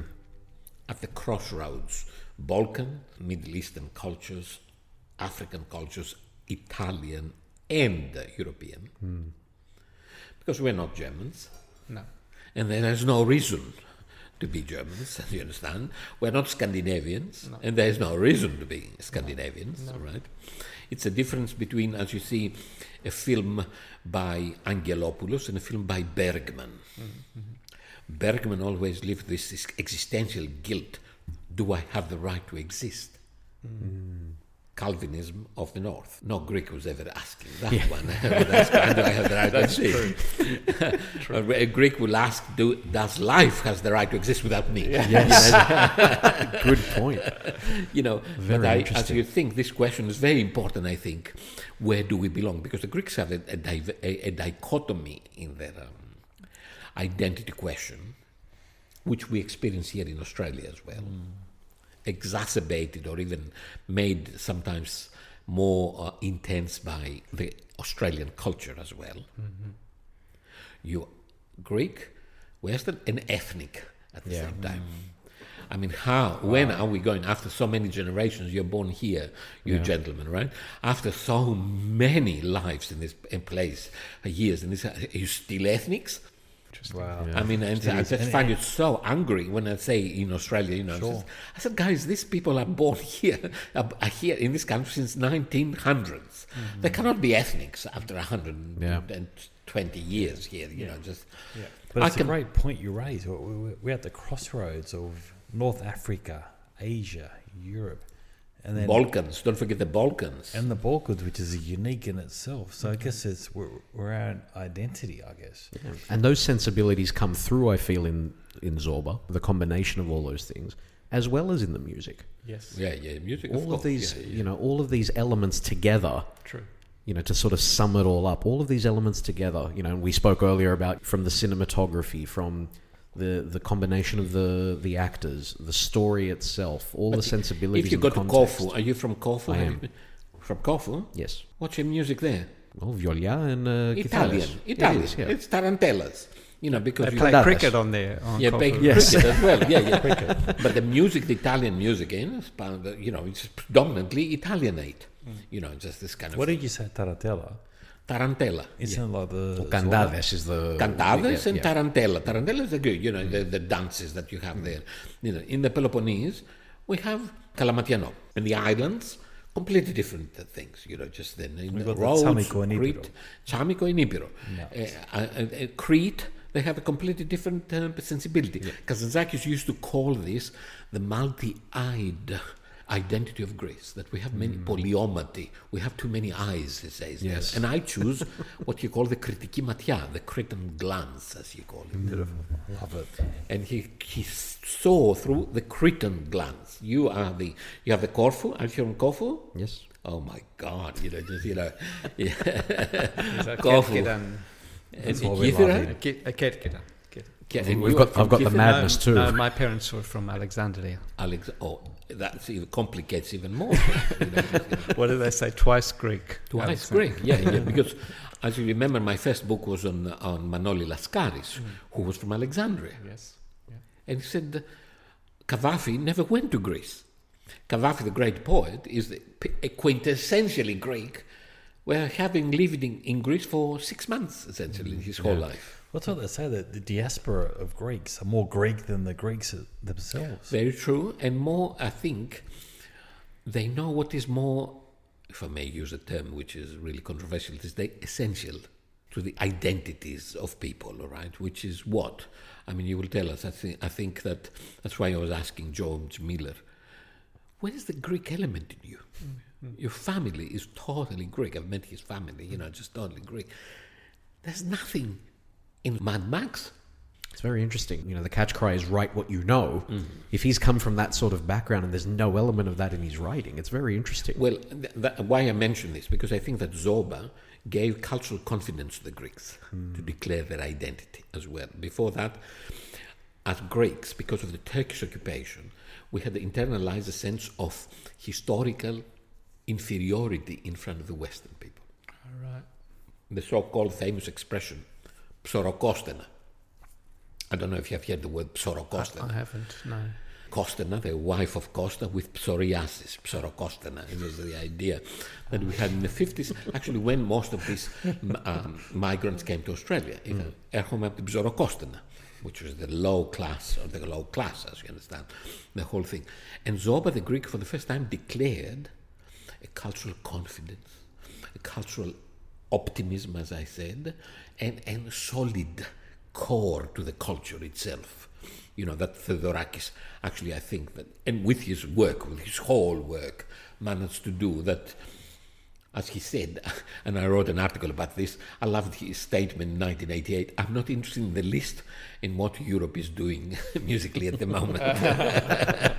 Which is really. so to sum that up, really, life was imitating art on the back of Of the back, yeah, on yeah. the But, we- but how can I say that? It's a vicious circle. Life imitates art, and art imitates life after a while, right? you know the whole thing. Yeah. You are born. Are the elements of Zorba? You by watching Zorba, you become what you see. Great question. Wow.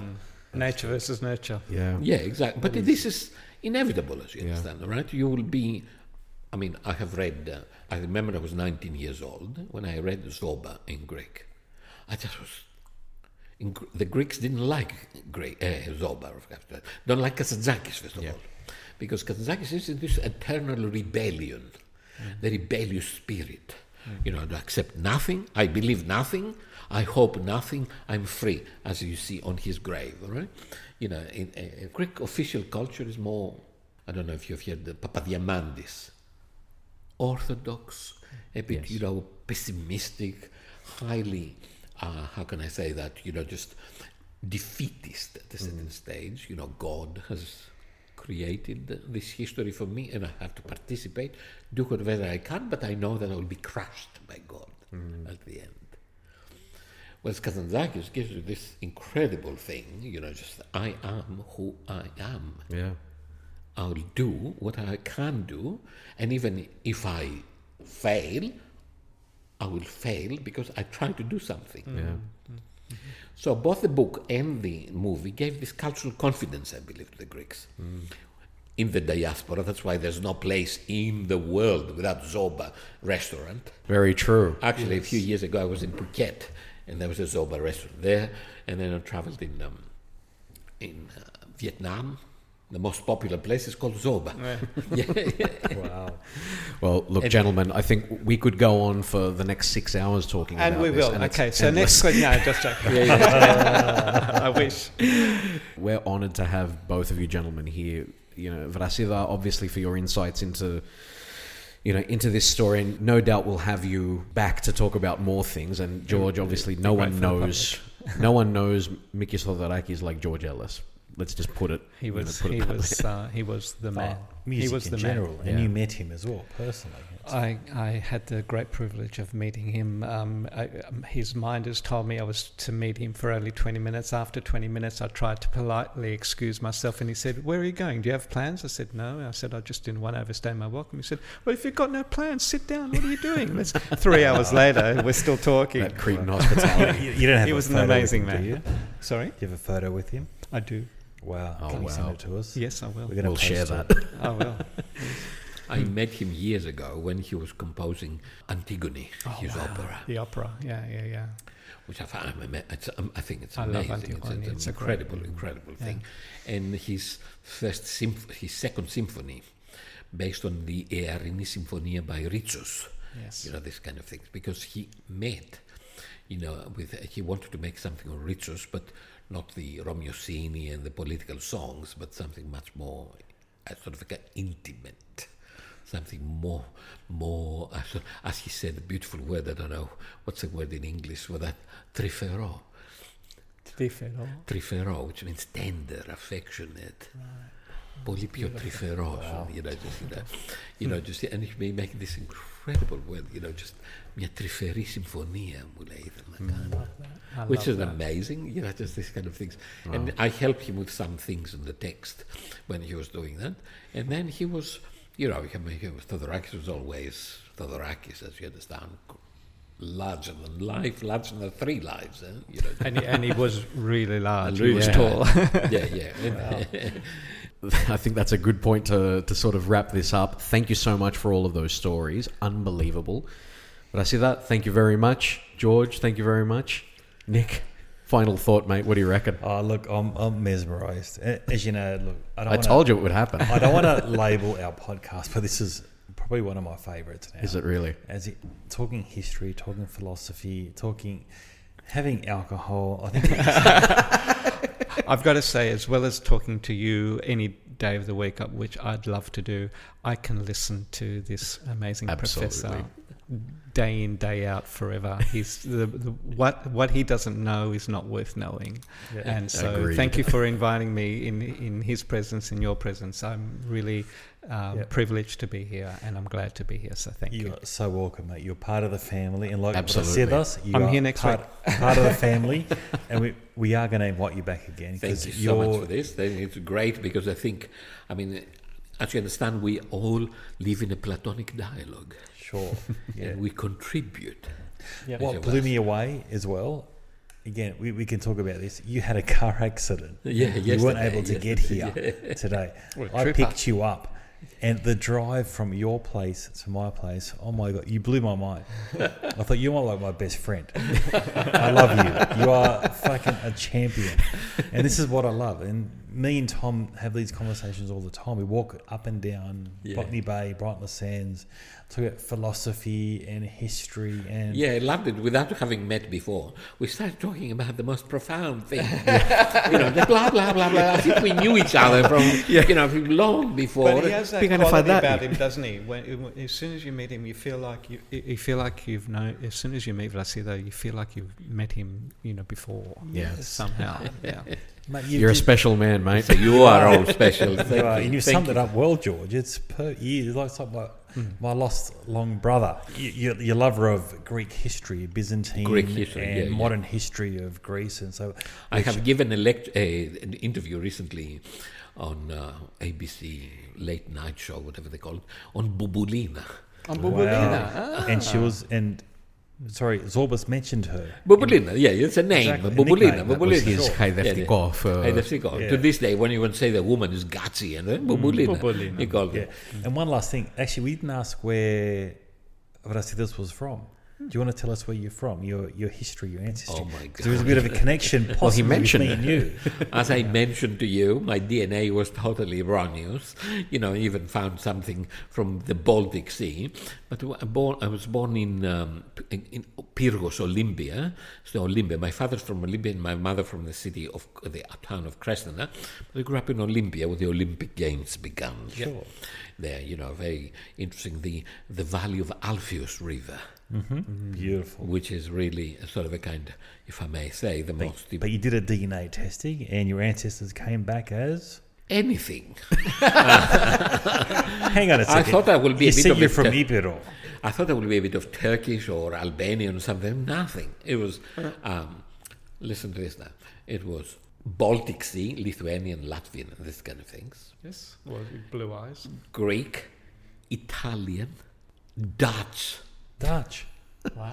Hang on a second. go, I said, you told me on the car trip here you got a bit of Epirodi in you. Epirot, my great, great, great, great That's all I want to hear. grandfather. yeah, That's what he's digging for. came from He's going for his Suli, blood. from Suli after. Uh, You're a uh, Suloti Alipasas, like yeah. me. But he, uh, the, the probably other, related. The other great grandfather was called Venetsanakos, the Venetian.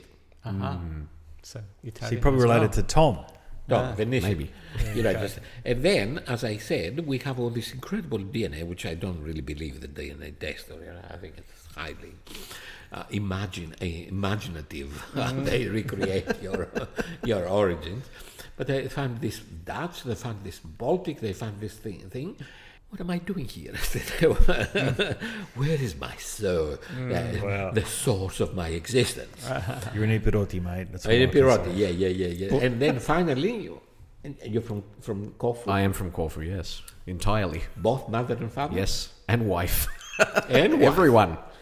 As far back as we know, yes. In the And you words too, of in the words of great Epiro. uh, so my great, sorry. great, great, great, great grandparents, Epiroti, from Suli, the mountains of Suli in the words of the great Mikis Theodorakis, που να βρω τη psyche, μου.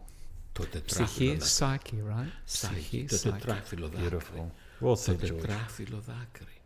Yeah, you know that Angelopoulos made this incredible film, Ulysses Gaze, the music by Karaindrou, if you remember that one.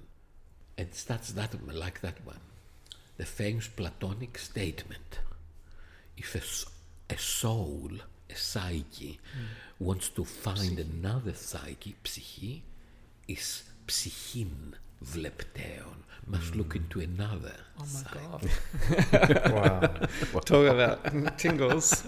oh, is wow. psychin vlepteon. Is that where Platon said humans are created with two heads, four arms, four Symposium. legs, Symposium. and we, we split in half, and you spend the rest That's of love. your life That's love. trying to find your other half? The quest Wow. for the other half is symposium. That's beautiful.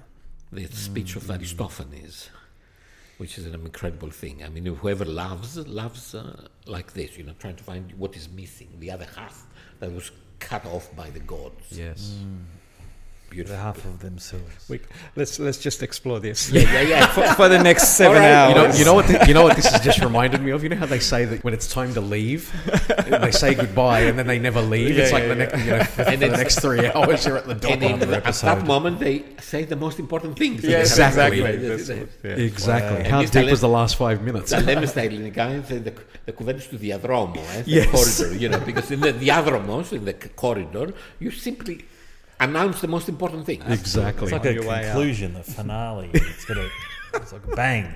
yeah. More Well, important, that's exactly what we've done. that's right. And we've run out of Tsikoudia. Oh, Run no. yeah. Well, th- that's We've it. I'm polished out one of here bottle. then. One and a half, actually. Oh dear. Well, guys, thank you very much. It's been an absolute pleasure. Guys, email us at ouzotalk at outlook.com. Find us on social media at ouzotalk and Ouzo underscore talk on Instagram. Nick Athanasiou, thank you very much, mate. Uh, awesome. Tom, you're a champion. Awesome. It's been fantastic. I Good love you, it. Mate. I've had too much to drink. I think so too, yeah.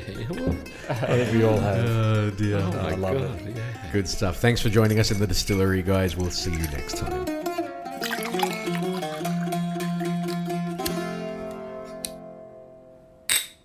Ακολουθήστε μας στο Soundees στο Spotify, στο Apple Podcasts και στο Google Podcasts.